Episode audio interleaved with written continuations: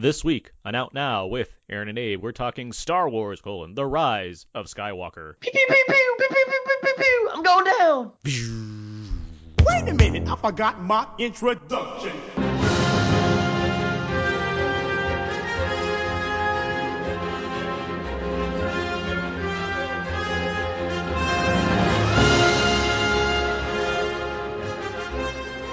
We are now recording, and this is Out Now with Aaron and Abe. I am Aaron, and as always, this is Abe, hello. Abe. You're back. You recovered. I know, I know. I, can you tell if the voice is still a little bit weak? But I don't know. I, I feel much better. Good. Well, Yeah. Out, Out Now is a film podcast where Abe and I discuss new movies weekly. We cover some various movie topics, jump into a mostly spoiler-free review, then jump back to other movie movie topics. This is episode 391. 391. 391. We're so close to 392. Uh, yeah, very close. Yeah, that's how math works.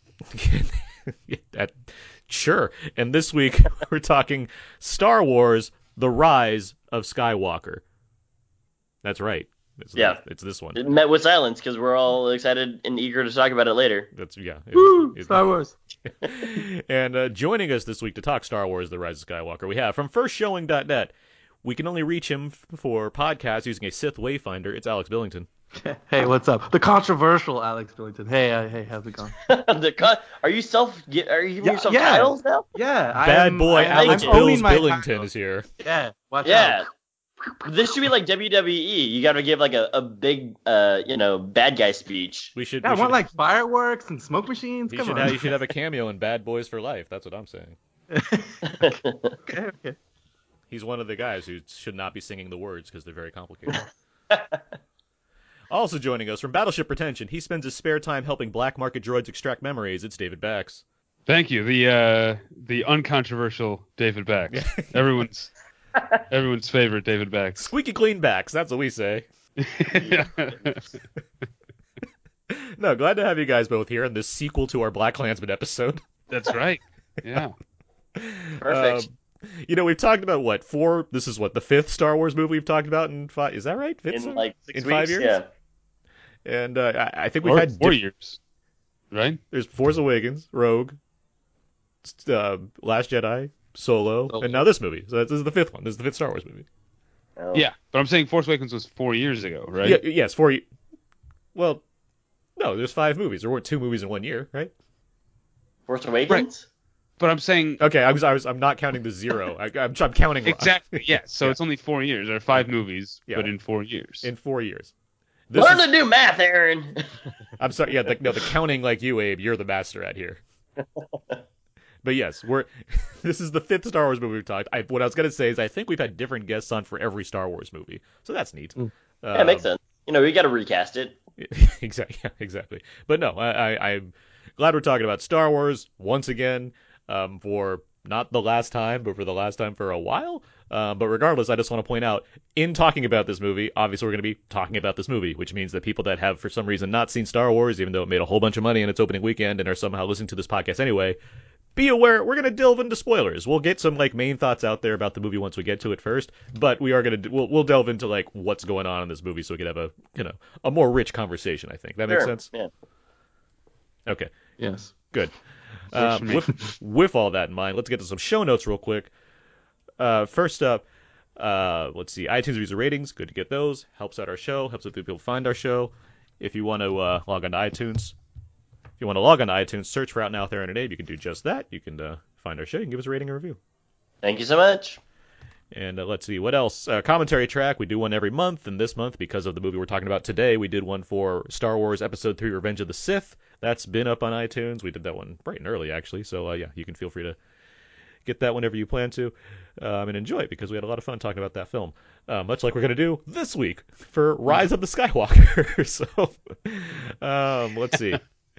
Let's uh, what else? I think that's it for uh. I mean, um, you know, it's the end of the year, so we're still gonna we're working on what we're planning on as far as what to do for bonus episodes and our top ten show and whatnot. So stay tuned. There will be a lot of uh, good content I think coming your guys' way very soon. Mhm. And yeah, with all that, let's move on now. Let's get to uh, know everybody. We each week we ask each other a question or two, try to set the try to set the tone for the podcast. Better get to know, Know everybody. everybody. It was good. Wasn't bad. Yeah. Why don't you start this one off, Abe? Question for you guys: What color? What color is your lightsaber? Or, if you don't have one, what are you wielding? My hands. Your hand. No, oh wow, I'm that's I'm the most dangerous. You've got electricity power. no, just fists, man. The Oh. fist, the Jedi fists. Haven't you heard of this? no, I'm kidding. I'm kidding. I would. I like. Hong Kong. yeah. Hey, hey. It's a different movie. Um. No, I, I actually like the blue lightsaber. As as as, as cliche as it is, I I've always loved the blue lightsaber. I like it. I have no lightsaber preference. I I only wield a uh, rapier wit. Not an actual rapier though, No, God no. very, very because sharp. fencing is not for you. Um, b- based off the recently released Star Wars Jedi Fallen Order video game, where you get to customize your own lightsaber, I hmm. naturally chose green for the most part, and then you eventually get to build a new lightsaber, where I chose purple. So I guess purple. There you go. Yeah. Did you have to go digging for kyber crystal somewhere? Yes. Okay. All right. Yes. That's really the, that's the answer to that question. I, d- I do like that the uh, Star Wars has kind of embraced multiple multiple color lightsabers because I feel like in the original days it used to be like green, blue, and red, and that was it. Yeah. And then like Mace Windu had the purple, and everyone was like, "Oh dang!" And now they're like the theme parks like you can do whatever you want. well, forever was in just that voice too. forever was just blue and red, and then Return of the Jedi came out, and it was like, what? Luke has a green one? That's Yeah. insane. It's it is a And then no one ever complained about anything new in Star Wars ever again. That's what happened. Yeah. so you could do like gold. Is like could you get like a gold light, lightsaber? There is a gold one. Then the game, there's an orange one. I mean, and which is, I guess, newish. so, All right, I'm changing my answer to gold. That sounds cool. okay. I like it. All right. Is If it it serves as is like a flashlight and a lightsaber. Aaron, Yeah. did you have a question? Yeah, I had a question. What's your favorite Force ability? We've seen a lot of pushing, pulling, mind reading, and all kinds of stuff. Do you have a favorite Force Mhm. ability? Like if you had the Force and you only had one thing you could do with it, what would you want to do with it? Only one thing. I've always I always thought it was cool the the um the mind push or whatever it's called where you convince people. Ah. or not convince. You just change their mind. Persuasion. Because it was, yeah, it was such a simple, like, uh, like remarkably funny, easy thing to do, just to get anything and everything done. You're like, you will let me in, you know. And I was like, oh man, I wish I could do that to people. You know what's weird? That's not used all that much when you think about it in Star Wars. Like we Not don't- enough. We don't see it Uh. very often, right? Well, It's kinda- always I in wonder, like I the mean, most. It's kind of Sorry. unethical, right? yeah, it Is is. it? I'm trying to get out of a jam. I mean, yeah. Yeah, I mean, like I- I don't know, literally just- changing. Oh yeah, in general, yeah. It seems like it's a it's a huge HR violation. Yeah, yeah. It's kind of like how like half the X Men can read all the other X Men's minds, but most of the time they don't, just because it's not good like workplace behavior. and usually when it happens, it's always like give it a tisk tisk. It's like, wait, were you in my mind again? And like, Yeah, like yeah. Jean's like, "Oh, I'm sorry. Like it's just like when Uh, Xavier does it though, they're like, yeah, but Ellie read the good thoughts, so you know, we're we're good. It was it's consensual. Um, I would, uh, as far as my answer, I would, uh, I, I like the uh, ability to like uh, levitate, like we see, uh, we see Rey sitting uh, cross-legged, Mhm. Oh Uh, yeah, yeah. Just uh, levitating. That's that seems fun. that does seem like a, a good use of it. I'm gonna uh, I'm gonna say uh you know just the classic force push. I, I like you know just getting people out of the way. just Oh. like hey, you're going a little too slow out here. crowds. Yeah, just I'm I'm not gonna hurt them. It just feels like the wind's really strong in their back. This this would make like a great short film. I wish someone would make that. Where just like a like a dude walking around the street using his force push powers for like simple simple daily activities. Like I really want to get my coffee faster. Force push people out of the way. or something really nice like I'm gonna return the shopping cart and just I don't want to walk all the way over there. I'll Yes, just force yes. push it. This is great. I remember when I was when I was a wait kid. till when I next first- year. There'll be like a Baby Yoda ad where he's force pushing a Walmart cart. Back Oh, there into better be. something. There better be. I'm gonna buy the shit out of that. Uh, speaking of supermarkets, when I was a kid, when I first saw Star Wars and was obsessed with it, like a lot of kids, uh, when I go to the supermarket with my parents and you know the automatic doors, like the sensors, Yeah. I would like pretend, I'd like wave my hand like I was pretending that I was opening the the door with the force. Like it. That well, I mean, would it? um, Maybe your midichlorians were growing stronger by then. Okay. All right. Well, with all that said, that's how you play. No, everybody. Let's move on now. Let's do some out now quickies. Yum. Each week out now, we will talk about the quickies. Or was happy with that. Yeah. Abe, you were not on last week and the week It's before. been what yeah, have you? it's, it's been a uh, while. I'm gonna save some of those thoughts because uh, I'll talk to you after the show uh, about about ideas. Okay. Um, and then uh, the most recent movie that I did see though, Home Alone, because Christmas movie, because we're recording this three days before Christmas. Home Alone, classic. Watch it. It's on Disney Plus. I'm good. is a class. What are you talking No. about? You're, I watched I watched Home Alone 2 Lost in New York. Not as good as Home Alone. Eh, Home Alone is a classic, man. Yeah, thank you, Alex. Aaron is on the fence, or Aaron is on the side of like I'm Home not Alone on 2 the fence. I don't like the movie. Uh, but when did you see it? Like, wait, I you, it when did I you was watch it as a kid? yeah. I And saw you it when I- still didn't like it? Yeah, I didn't like when I was a kid. I didn't like that. I didn't like Hook. I didn't like Mrs. Doubtfire. There's a lot of movies that Yeah. kids seem to glom onto What that is I did not care what for. is what is wrong with? No, I think um, Goonies what is like fine, but Monster Squad's better.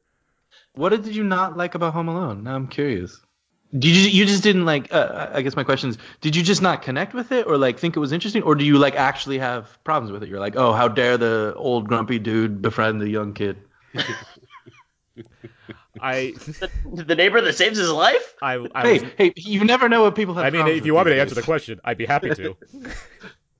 Yes, I want to know. This is, like, this is probably like the first time I've ever heard anyone who who watched it as a kid not like Home Alone. I'm like, I'm completely curious now. I've never been a fan of Three Stooges, and so the whole entire a- end a- ending of the film, I was not into Mm. as far as just seeing people getting hit by stuff and whatnot. My my logic side of me was just like, this just looks painful, and like, how are these people still standing? And this seems way over the top. Like my mind was just very discerning at that point. To be fair, you're not wrong at all because those paint cans would have definitely killed those guys. I just And in part two, they throw he throws bricks at him. Part two, what I like more about part two is just that it becomes a cartoon, so I'm just not as like offended by it at that point. Where it's like, all right, I mean, I can go along with it. It's still like not good, but like I just it it, Okay. it, it gets a slighter pass. Like neither are movies where I'm like, I need to watch this in Christmas. It's just like And all that was Home Alone Corner. again, since I seem to have to repeat this every fucking Christmas. Hey man, it's gonna become a theme. Yeah, I can't wait to come on next Christmas and ask you all over again. Aaron, did you see Better Watch Out? yes. Yeah. I like All right. Better Watch Out. Yeah, there's. I, I, I don't want to. There's a connection to Home Alone, the oh, for specific sure. one that I don't Oh, want to ruin for yeah. people who didn't see Better Watch Out. I don't think Home Alone's awful. It's just not a movie where I'm like, Not- yeah, not this is your- one of the ones I yeah. need to like watch all the time. Okay. and I have nothing against anyone that watches it. I'm just like, yeah, right, good for you.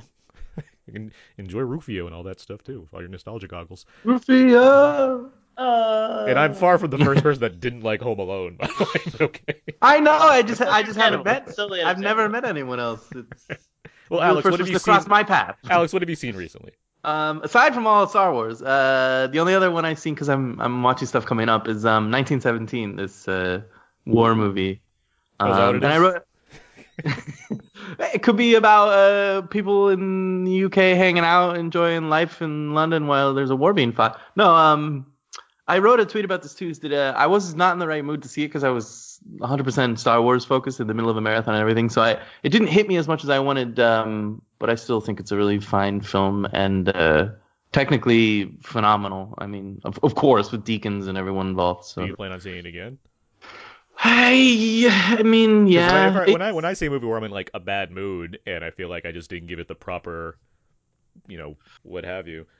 Well, I guess without being too critical on it, the thing, and I, I don't, I don't know to get too deep into spoilers or anything, but basically, like by the time I got to the end, I'm like, okay, like what it, it, it is very Saving Private Ryan-y, where you're like, oh, okay, and you're like, great, it's war, and I and I, I think that was my biggest feeling about. It. I'm like, I kind of wanted more, and I wasn't sure if it was me missing it or if it wasn't actually there. I, that's that was kind of my mood, and it, it's like, yeah, I could revisit it, and maybe I would feel the same way, and then confirm my thoughts on it. Um, I mean, thankfully, I saw it in the theater.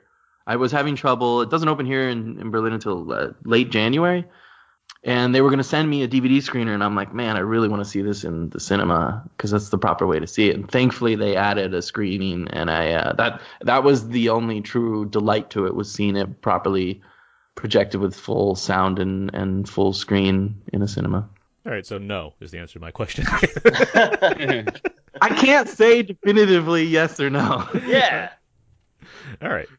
I can't predict the future. Okay. David, what have you seen recently?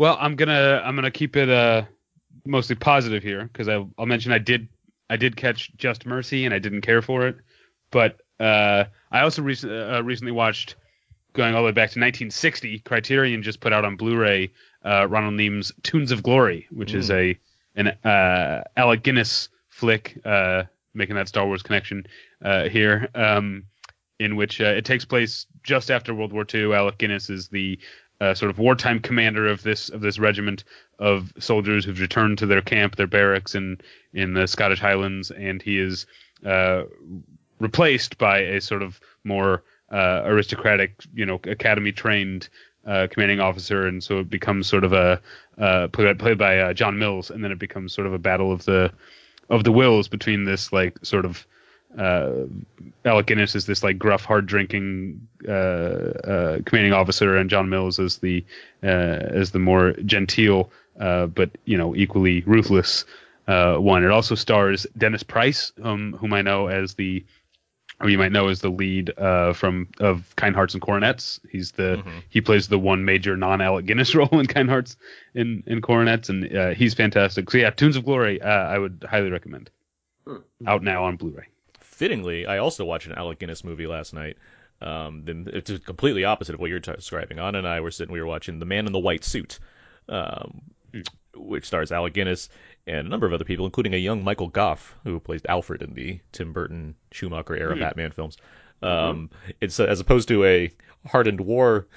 This is a it's kind of a, a comedy. It's a, sa- a satirical comedy of sorts where Guinness plays this kind of chemist who in he, he has plans to he he knows how he can invent a material that can resist dirt and wrinkles and every like it's an indestructible suit essentially, and so it, it like half the movie's about him inventing this thing and the other half's about him dealing with being the guy that made this thing, and it's very enjoyable. Uh, the you mentioned Kind Heart and Cor- and Coronets, and um, there's another film, The Lavender Hill Mob. Uh, they all came out on Blu-ray this year.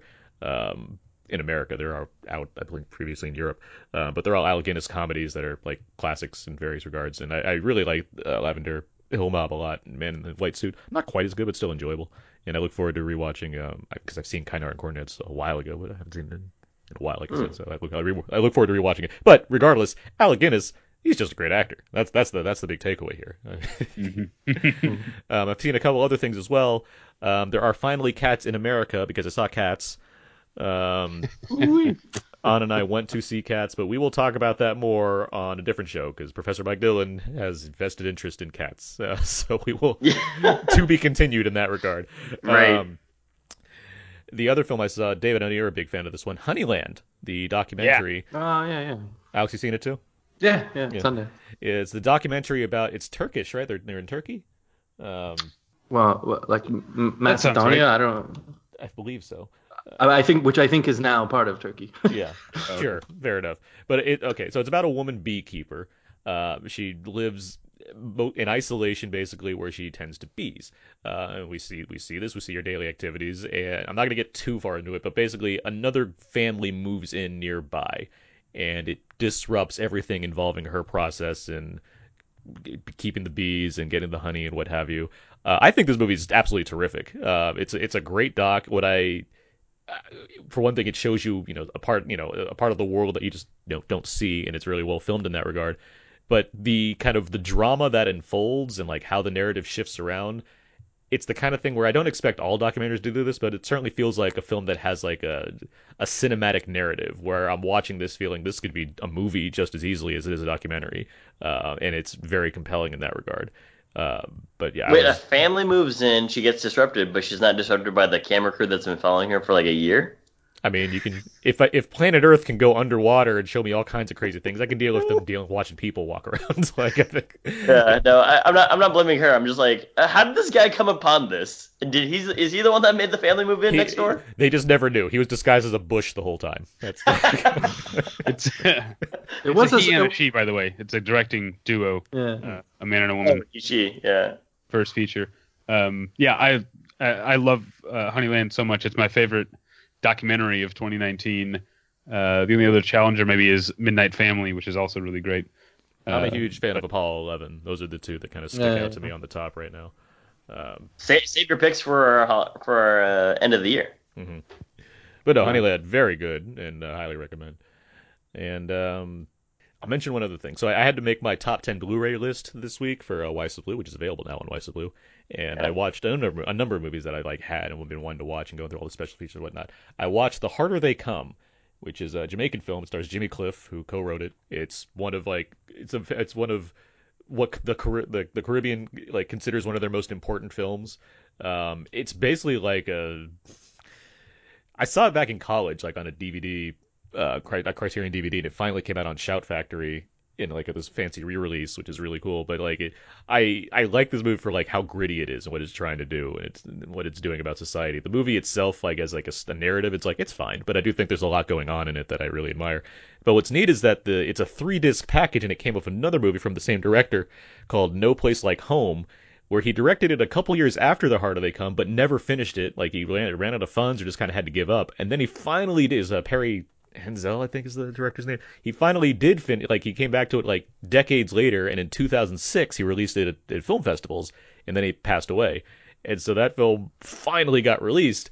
And it's like it's pretty good. I was, I was impressed by this movie also. It is it, it, so it's it, it was neat to like catch up on both this other movie that I saw like a while ago at this point, and also watch this other one that he also made. That's like, oh, okay, it has like a similar hmm. aesthetic, but it's been like cobbled together after years, and it actually like worked out real well enough. So, just want to note that one just because I thought that was interesting. Um, all right, let's move on. That was on quickies. Trademark. Let's get to uh, our trailer talk. Where we talk about one of the newest movie trailers of the week, when it's coming out, what we thought of it, what have you. This week, we're talking Tenet. This is the new film from director Christopher Nolan. It features John David Washington and Robert Pattinson, among others. It seems to involve s- some sort of espionage thing and a super or a fantastical element involving time and yeah, I don't. I, I mean, there's only so much I can say. Let me ask this: Who saw the Who saw this in IMAX? Who saw the prologue to Tenet? I have seen it, but um, I'll I'll refrain from commenting further. Fair enough. Okay, I, I saw it too because Anna and I saw Star Yeah. Wars again yesterday, so we saw the Tenet prologue beforehand. She's raising her hand, sig- signifying that she saw it too. Um, It's awesome. By the way, you did you like it? I, I I I enjoy the fact that Nolan can't be beyond trolling people with characters wearing masks and speaking garbled voices. Like it seems like he has, he has to know he's doing that at this point. Like Especially in prologues. it can't, it can't be a, a coincidence that his prologues feature characters wearing masks so you can kind of hear what they're saying. Like, it's that's like four movies that he's done this with now. but regardless, let's talk about this trailer a little bit. Uh, Abe, where, where are you at with uh, with the Tenet trailer? When I started watching the trailer, uh, I was like, okay, cool. Well, it's another Nolan heist type movie, and you're going along, and I was like, this looks okay. This is interesting, but I'm not really that en- enthralled with it. And J- John David Washington's doing some voiceover work, um, and then you get to a point where something weird happens on the screen, and I was like, what the fuck is going on here? Uh, and I was super invested. And by the end of the trailer, that that whole entire part that I'm talking about is only like three seconds long. But I was like, I'm totally in on this movie right now. I, I don't know what's going on. Yeah, I, it it totally 180'd me. I was like, this looks okay. It's just another Nolan. I'm sure it's gonna be full of cool uh, special and visual effects, um, and maybe some some some tight writing sometimes. But that whole entire point where some cool stuff happens, I was like, I'm totally fucking in right now. That's a that's a good uh, your complete disinterest to totally fucking in. That's Yeah. That's what I like to hear. Effective trailer right there. For someone who generally, you know, loves Nolan's movies too, you're like, oh, I don't know about yeah. this, and then like, okay, Here- yeah, here's I'm on how it Like there was there was an audible like large gasp from the audience when when that Oh. happened, and I was like, oh, this is the effect that I'm going for here. Wait, wait, I'm which glad. exact moment did they gasp? What's that? What moment exactly did they gasp? It's when they're on the highway and Oh, some cool shit. the car. Happens. Yeah, yeah. Yeah, and they're like, oh, and I was like, this is what trailers are made for, guys. It's a good. It's a especially because we have no idea what exactly is happening. It's a good like you're like oh as you said oh this is interesting and then throw some like moments where you're like what the what the hell just happened Yeah, which is actually I mean maybe someone has some rumors or spoilers but I haven't heard it but basically just like no one really knows it. The only rumors that were out about Tenet before were that um people It saw them filming that and highway time scene. travels. Well, yeah. the the highway scene, like all the cars were driving backwards, and I remember like one of my friends was like, "Oh, that he's just resetting the shot." I'm like, "I think they're driving backwards." and then you see it in the trailer, you know, and it looks damn good, and I, I like in a way where you're like, "What is this?" and what is going on? And of course, it's Nolan. he- Like we won't know until it's literally in theaters. They're never going to explain anything in any of the Right. trailers, but I mean, his Yeah.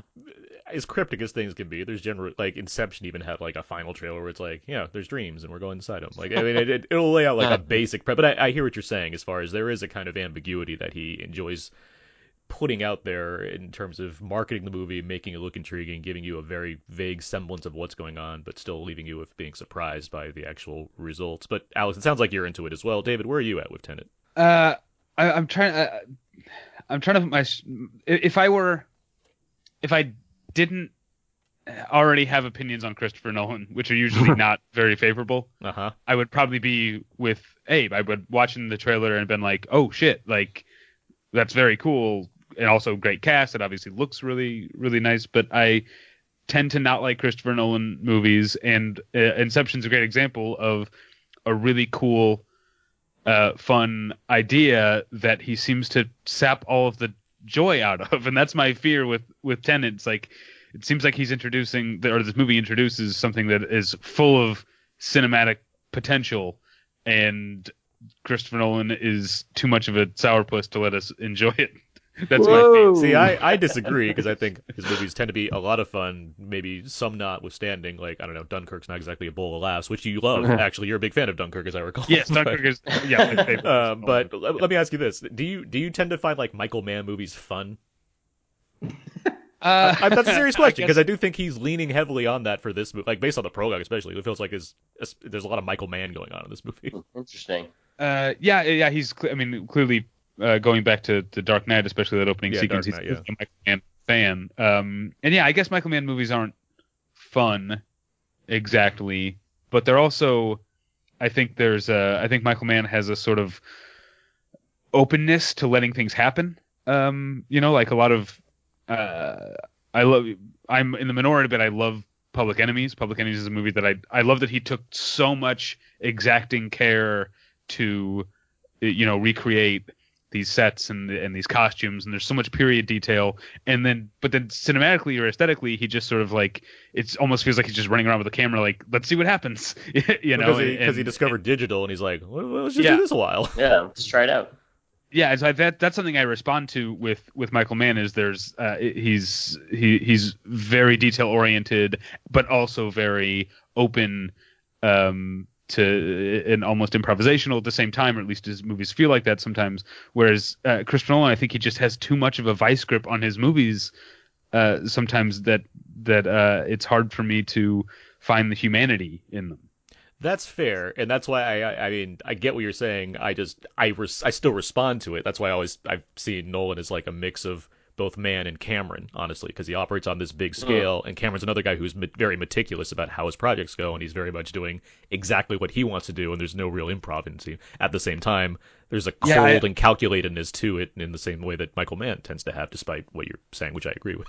definitely that Nolan Cameron comparison is one that I've made for for mm-hmm. years, but I also think Nolan is too. Uh, I think he's too self-conscious about being big and broad and corny the way that James Cameron can be, which some people it turns some people off. But I really like James Cameron uh, movies, and I like that he's uh, not afraid to be really earnest and corny uh, a lot of the times. And sometimes it, it feels Those like Batman movies are really earnest. I don't know what you say. Like, Um, uh, I guess they're yeah they are. I don't know. Are are they really? Batman That- Begins especially is super earnest. That- That's the, I mean that's Okay, I haven't really watched that one in a. and they're a also while. very funny. I mean, you got Michael Caine and Morgan Freeman doing like their tight five in both in all three of those movies. all right. Uh, uh, type five. That's I mean they're just like riffing off each other. It's like Yeah. all right, let's uh, let's just like Be- Before we end the segment, I just want to I just want to add, uh, David, that I also I too have some issues with Nolan, especially with some of the writing that he has. So just want to add that you're not alone there. okay. Oof, I'm glad. oof. I know, Oh man, I- what, what what's going on here? Were you guys gonna fight us? No, it's just this I didn't say anything. No one just hate go session oof. going on here. I was not a hate session. I just, I- I don't think I don't think it's a perfect. They're not would- perfect movies. I was just thinking about all the Nolan films on Abe's top ten over the years, but I mean that's just I'm not. I, I'm not saying that they're not good movies. I'm just saying that I definitely see like a recurring flaw within some of his uh, stuff, and I was like, except for except for Dunkirk, but um, not that it's perfect. Just more like the flaw just doesn't exist because the character type doesn't exist. I don't So- have too much to add to the trailer because you guys have covered it already. I think it looks pretty great. I, I, I, I like John David Washington. I'm looking forward to seeing him in the lead of this movie. I, you know, there's I don't tend to like compare actors to like you know who they're you know obviously he's Denzel's son, and I don't t- I'll try to like think about like how they connect in that regard or whatnot. Like I'm not looking at like Wyatt Russell and thinking he's just like Kurt. I'm just trying to think, yeah, he's Wyatt Russell. He's very he's very good. I there are moments of dialogue and you know this two minute trailer where he says things and I'm like that's just like his dad and it just but it, but it doesn't it doesn't rub me the wrong way or make me think anything of it. I'm just thinking, huh, that, that gives me a, a very specific thought in that moment. But regardless, uh, I'm look I'm looking forward to it. Tenet arrives in I mean specifically IMAX theaters, but theaters everywhere Ju- uh, July 17th, 2020. So I just want to say, um, uh, from the prologue, that there, there's a like a like a 30 second tag at the end of the actual prologue scene with extra footage, Uh-huh. kind of like you know a little trailer bit. I like that footage way more than what they show in the trailer, and I wish that was in the trailer because I think there's a couple shots in that where I'm like, whoa, this is a little bit more exciting. And there's a there's another Elizabeth Debicki shot that I'm like, yes, more of her. So um, that was my only thing. If you have a chance to go see it, go see the prologue because it is completely every bit of footage in that one is completely different than what's in the trailer. well, fortunately, there's seven months for the movie to come out, so you'll see all the trailers you want to. Yay! Yeah. Um, all right, let's move on now. Let's get to our let's get to our main review for Star Wars: colon, The Rise of Skywalker. What, uh, what are you doing there, 3PO? Taking one last look, sir. At my friends.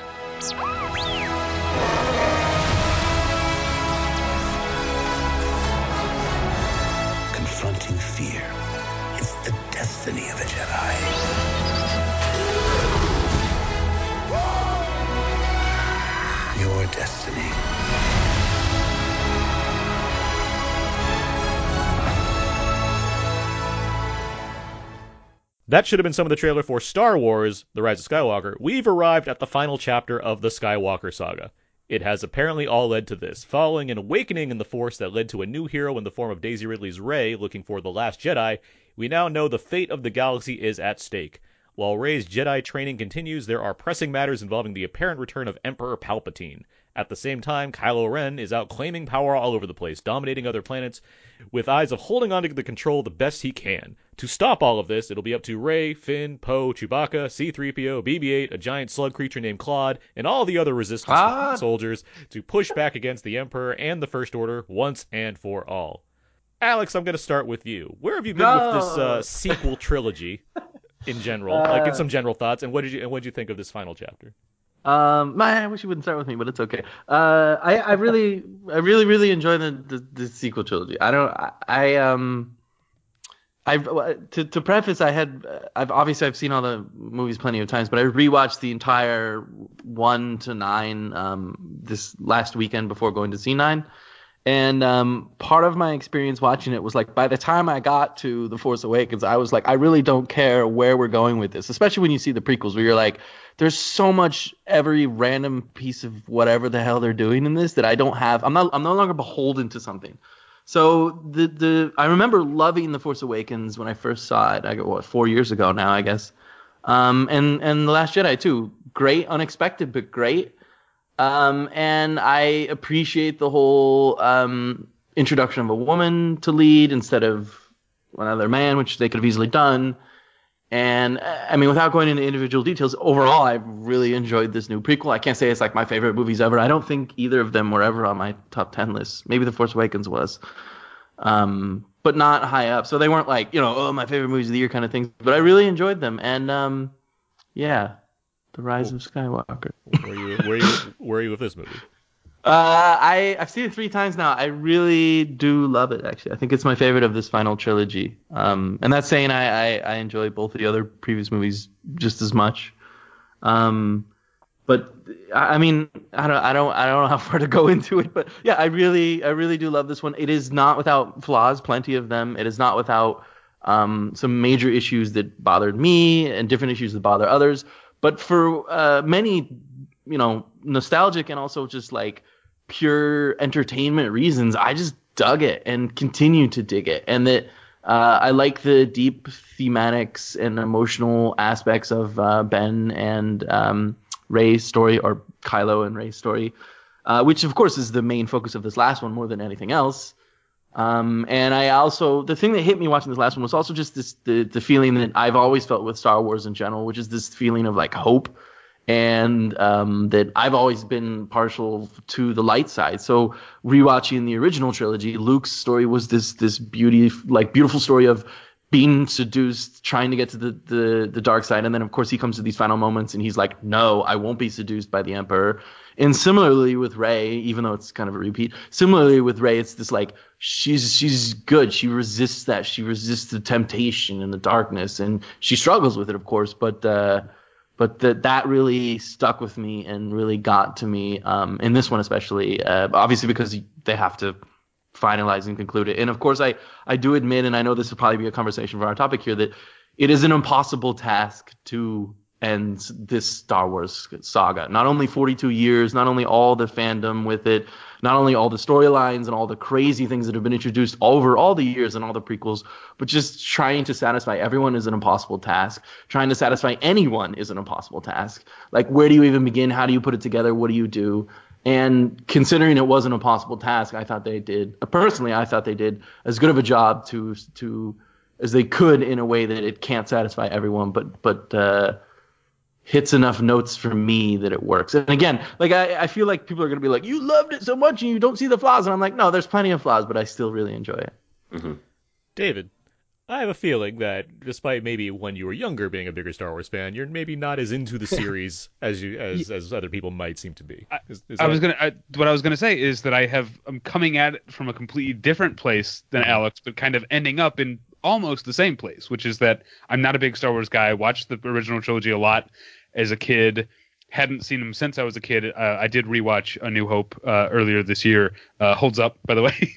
um, Oh, it's pretty good, yeah. But the, uh, um, um, yeah, that I, I don't know. We're not talking about A New Hope, but that uh, the attack on the Death Star at the end is like up there with like sequences of in Indiana Jones, like Raiders of the Lost Ark, where I'm like, this would play as great action today. Like it doesn't have that feeling of like older action movies sometimes feel a little slower than what we're used to, but like Uh-huh. that that attack on the Death Star is such a brilliant sequence. Anyway, uh, but the prequels, yeah, saw them once each when they came out. Same with the, the the Disney Star Wars movies. I've seen each of them once uh, and and have uh, enjoyed all of them. And uh, uh, I wouldn't go so far. Uh, I, I wouldn't agree with Alex that I love uh, Rise of Skywalker. I still think Last Jedi is a superior movie, but um, I had a really good time. Uh, I, I and maybe it's because I, am not that invested. I haven't been thinking about uh, uh, the events of the Last Jedi that much over the last uh, two years. Um, it- so I, I didn't have that many expectations. So I feel like a lot of the criticism of Rise of Skywalker has come from a place of um, not all the criticism. There are a lot of valid criticisms too, but I think and not that these aren't valid, but there are um, they're coming from a place of being disappointed that it like walks back uh, some of the Last Jedi's uh, uh, unexpected ad- advancements, and I understand all that, but not being invested in that sort of thing, I was able to just sit there for two and a half hours and watch what's a pretty like uh, rollicking adventure movie. you know, Yeah. uh, Rise of Skywalker. Other than like a first act that like it's really front loaded with exposition uh, Yeah. to, uh, in a way that kind of turned me off. I was like about probably 25 30 minutes of the movie I was like, "Oh, uh, this might suck." But then I feel like I, then I realized, "Oh, they're just getting all the MacGuffins set up so that they can spend the next Mm. nearly 2 hours just like pile like layering one action sequence after another and it's a totally fun watch." So um uh yeah, I I liked it quite a bit. I think uh, not not to jump in, but I, um, one of the things I think about with Star Wars is that we can't forget that this is entertainment. It's not supposed to be this like Scorsese level uh, masterpiece of cinema. it is and has been, and yes, of course, the, the original trilogy is fantastic on many many levels, but it is that like pure fun entertainment, and I think that's what like I'm not going into this looking for more than that. I'm looking for will it thrill me and entertain me, and I think this one, as much like junk that's in it, really does. So that was I- th- just following up on that. I I hear what you're saying. I and I'll get to my thoughts, but I do think in when Lucas was making these films, he yes, the overall like enjoyment factor is a huge part of it, but I do think there's as much going on in his mind as far as what he's trying to do with these films as Scorsese has when he's making his films. Because no, no, no, of course, of course. You- filmmaking. You mean from the original trilogy? Yeah, of Well, course. and, I- the, and the prequels for that matter. I do think he's trying to say something within a movie that has a certain model as far as being an adventure film. I do think there's it, it is more than it, in for what he's trying to do. It's like yeah, it, it's supposed to be fun, but also what about this? Like I do think there's more there than just empty entertainment. Yeah, I'm not saying that, that it's empty entertainment. I'm saying it's deliciously full entertainment. but it's not. But it's not. It's not like it's not like any of these films would or should premiere at Cannes. You know, they're they're not these Uh, kind episode of. three was a Cannes. Oh come on! Are you kidding me? No, I'm not. Uh, that Learn just sounds something new every day. I just screwed myself on that one. well then, but you know, Cannes every year always has like one or two mainstream Hollywood movies, so that makes sense. All right, Yep. Abe. I, I feel you're in the same camp as David as far as I think we've talked about these Star Wars movies over the year. I don't think you're the biggest Star Wars fan. I don't think I'm inaccurate in I, saying I- that. I right? yeah, I mean, and not to ruffle anybody's feathers, it's not that I'm not a huge Star Wars fan. I just don't fanboy out about things like that. I mean, I do enjoy the movies. I enjoy watching them. I enjoy them for what they are, but I don't have like X-wings floating in my room, and I don't have like a lightsaber under my pillow in case it turns on when I'm sleeping, and I, I just stab myself in the head. Um, but I do enjoy the movies, um, and I do have face. Criticisms of the movies as well. So as far as like this one goes, um, I will say that I, I think it's wh- when I gave it some time to di- to digest and, and sleep on it, I think it's fine. Um, I think that there are certainly uh, it, it entertainment value is high in this. You know, you have all the cast that you want to come see, and you definitely have them doing things that you hope that they do in what is deemed an epic finale. Um, so that's nice and that's good. I think that where I sort of fall into not nitpicks, but not criticisms either. It's just I think that the pacing, like what you guys said, the, it's very front loaded, but also the pacing of the of the dialogue is very frenetic, um, and that sort of adds to, I guess that adds to the suspense value of the movie. But I found it kind of jarring when I was watching it, um, and then it, it was kind of sort of clear to me that J.J. Abrams definitely had a vision for where he wanted to go when he made Force Awakens, and he was sort of able to fulfill it um, without really taking into account a lot of the things that came from Last Jedi. Um, and to me, that was. I definitely understand that a director wants to do what they want to do, but and if the studio greenlights it, then then I guess that that's great too. But I think that there were a lot of missed opportunities that when you take into account some of the ideas from Last Jedi, um, because to some degree it almost felt as, felt as though it was really just pieced together um, at some table reads and also maybe some table rewrites. Uh, but that's neither here nor there. Like on the overall, it is an entertaining movie. At the end of it, there were points where I was kind of in my seat, sort of maybe shaking my head, but not that I was disappointed. More just like, oh man, like I, it's kind of a bummer that they took this avenue rather than a different avenue where maybe it could have opened and expanded things a little bit further. Uh, so on the whole, it, it's fine. It, it's um, it is uh, it's a good entry. Uh, I do want to watch it a second time because maybe I was too critical in the first viewing. I didn't really have expectations, but maybe I was maybe I was going in it with like, well, you know, um, I'm gonna look for every flaw in it. So hopefully on second rewatch, um, I'll, I'll maybe see what uh, Abrams was was really really going for. So I was shaking my head um, a lot, and not in a good way uh, through Yeah. this movie. I I am a big Star Wars fan. I think we've established that pretty clearly. But I'm also a guy that can recognizably think as a youngster that Home Alone is not a good movie. So I feel like I'm pretty discerning. How when it comes dare you. movies.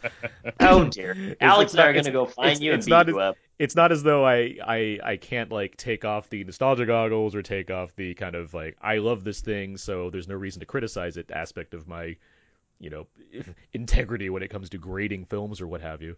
Um, what I'm saying is I can I can have a realistic take on a movie even if I'm a huge fan of the thing or I can also not be over the top about it if I'm just blindly accepting or blindly raging against something because I liked a thing before it or what have you. I was I was disappointed with this movie. I don't think it's like bad. I don't think it's a dumpster fire of a film, but there I do think these I think the script by Abrams and Chris Terrio is in, very flawed.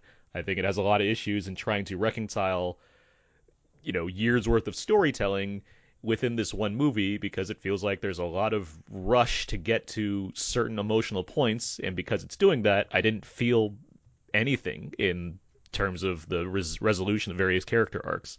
I wanted to. I was excited to do that. I was excited to see how this would play out. But I think the choices made, regardless of if they walk back what was going on in Last Jedi or not, I can deal with that. I can deal with having certain fan servicey elements, which I think there are a lot of here. Those aren't necessarily issues. Those aren't inherently wrong to do in a Star Wars movie. It makes sense to be like, hey, let's have this thing happen because people will recognize that and kind of cheer for it. That's fine to a point, but I think the structure this movie's built on is flawed. I think it has issues that are both impossible to solve based off the lack of Carrie Fisher as a living actress, and I think there are issues involving the main thrust of this film based on its villain. I think uh, there's a lot of shortcuts being taken to make you think, all right, that's how this plays out because whatever, that's that's what it is now. And because of that, it made the movie less enjoyable than I would have liked. I think it works on a look at all this money we spent on a Star Wars movie, and it's visually arresting in that sort of way, and the characters are fun enough and what have you. But as a whole, it feels like we just kind of limped over the finish line when it, there was a lot of potential to be a lot better uh, in both being the enjoyable thing that J.J. Abrams can do, as well as being something that takes advantage of where it's at now, where we're at as far as coming off of a movie before this that really tried to go against the grain and make something different, and be this finale, you know, this final thing for this giant saga. I've seen the movie twice. On and I saw we saw the uh, what the press screening, then we saw it in IMAX yesterday. I enjoyed it more the second time just because I wasn't kind of blindsided by a lot of choices being made, but at the same time, the inherent issues I had were still there. I can't I can't Sure. resolve those just because I enjoyed watching the movie. And I it's disappointing, honestly. it's it's disappointing to be like, well, we there's there's eight of these movies that I, to varying degrees, really enjoy because I I don't have an, I don't have anything against the prequels. I don't think they're perfect movies by any means, but I do think there's a lot to a lot to grasp onto in them. Um, and this one I feel is lesser than those, which is unfortunate. Uh, And you, you say you say um the potential of what it could be. What uh and purely out of curiosity, not Yeah. that you're like a screenwriter writing it. What do No, you sure. like? What was what would be the greater potential of what it could be? And specifically, do you mean like the the the Kylo Rey story, or do you just mean like the grandiosity of or sorry, uh, like what Star Wars as a whole big picture thing can achieve? I think if Abrams was a better filmmaker, he'd find ways to make these big emotional moments that should matter to me matter. And I feel like he failed to do that. Um, with with uh, all of the emotional moments, or with like There's only the main, one moment the where I main felt- Jedi moment. You mean? not the main jet. No, I think there's only one moment in this movie involving Chewbacca um, that I actually like felt Uh-huh. emotional about. Uh, And I feel like there's a lot of characters in this movie that I should probably feel something for, and it like I I appreciate what's done in a lot of instances. I like how certain characters end up, but there are big moments that should get the where you know audiences applause and everything, and you should feel a certain way, and I just wasn't feeling. It felt hollow to me, and I think I think part of that comes from where where Lucas and Johnson and even like Howard and so like what what it what what it shows to me in those films is that those filmmakers they seem like people that are taking the stuff that they grew up watching and that they love and putting it in the film.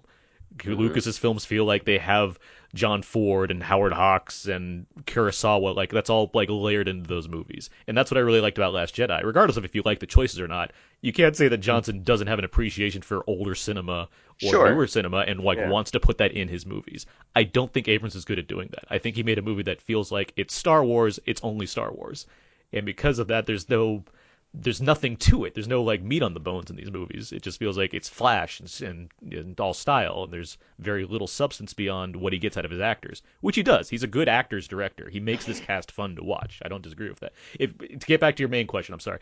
The yeah, I'm not. Yes, I'm not the screenwriter. I'm not trying to propose it as a this is what I would have done because that's not fair. That's not fair to a movie. But I do think when The Force Awakens happened, yes, it's retreading a lot of what A New Hope and to a lesser extent the other movies did beforehand, and that makes sense because you're making a new Star Wars movie for a new generation. You want to kind of re, you know, start over to an extent, right? That that's kind of, you know, that makes sense for that movie.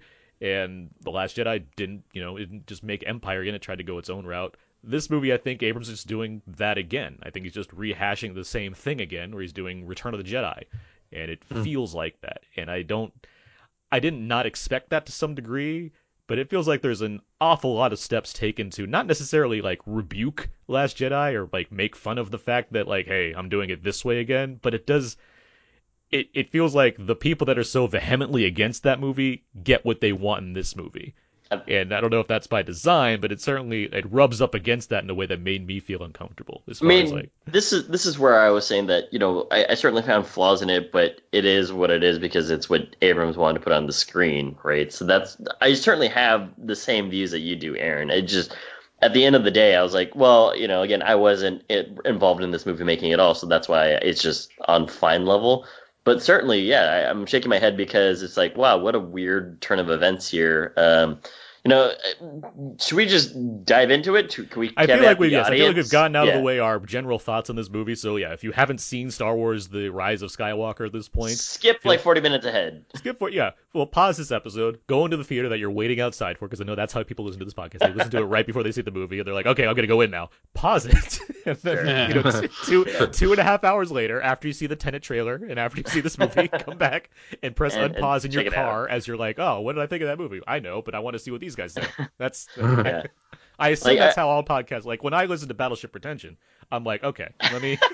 I'm in my car. Let me press pause now because they're about Or to when. I'm when I'm listening to Alex Billington's uh, Instagram. I don't know. That's not how you do it. No, I'm, I'm, I'm, sitting, I'm sitting there. I'm listening to like I'm sitting to like David and Tyler talk about like a hidden Yeah. life, and I'm like, okay, let's let's stop this for a second. Let me Let me go watch it and and come come back back. But I, I so now Okay. we're we're in full on territory. Spoiler territory, And yes. I'm not I'm not gonna go into specific nitpicks, but R2D2 beeps at this point. yeah. I certainly felt as though there was an unearnedness, and that's I think to your point, Aaron, of, of some of the emotional beats. Um, there's just some moments that I felt were like, well, this is moving on very rapidly, and it just doesn't feel. I don't feel the gravity of the situation, um, especially toward the end of the movie where there's a battle with Palpatine, and you know certain things happen, and there's also some shortcuts that I was like, I don't know why this is being introduced now. Um, like force healing, and I was like, I I really just don't like how this is uh, like a, a very simple thing to. Let me jump on that real quick. Uh, every every one of these movies has introduced something new about the Force. Every single time, there is always a new power introduced with the Force. So I, I'm beyond really being concerned with hey, there's, they heal now. It's like all right, yeah, whatever. It it, it is. I, I one one of the thoughts I had when you were talking, Aaron, was essentially that, um, I I see people thinking that this last movie should have been so much different, and I keep thinking, well, this is a movie where they had to bring it all together. Where this is the this is the time when they didn't need to do something different, and they needed to just give you the familiar, not of course repeating things, but just stay with that. And then of course, uh, as we've even seen this year with the Mandalorian and other other examples of of related uh, extended universe content, they have they still have the whole Star Wars universe to do things and to, to play around and to play like. So why not just wrap this up in a nice kind of fan oriented way? That's not the and, you problem know. that I have though. I feel I, Yeah, it's I not, know, It's, I it's not the story structure that's bo- or like the inherent need to have finality. Like that makes obviously yes. And when you sign J.J. Abrams up to do this movie, you can say you don't have expectations all you want. You do though. I mean, you know what kind of movie you're gonna get. It's a J.J. Abrams movie. It's gonna be a lot of fun, flashy style, and characters are gonna have little quips and things. And Greg Grunberg's gonna be around. Like that's gonna be there. That's like that's what's gonna happen. Uh, it's it's not that it's not that it's just doing the thing that you expected or to do. It's that it the way it's doing it, it feels like there is I'm I should be feeling more, and instead you have like, well, you're the daughter of you're the granddaughter of Palpatine. Uh, all right, how does how does that work? He, I had a son. Did you? Okay, what? Like they just kind of throw this shit at you, and it means very little to me. And so Right, it's, right. it's and that I should be.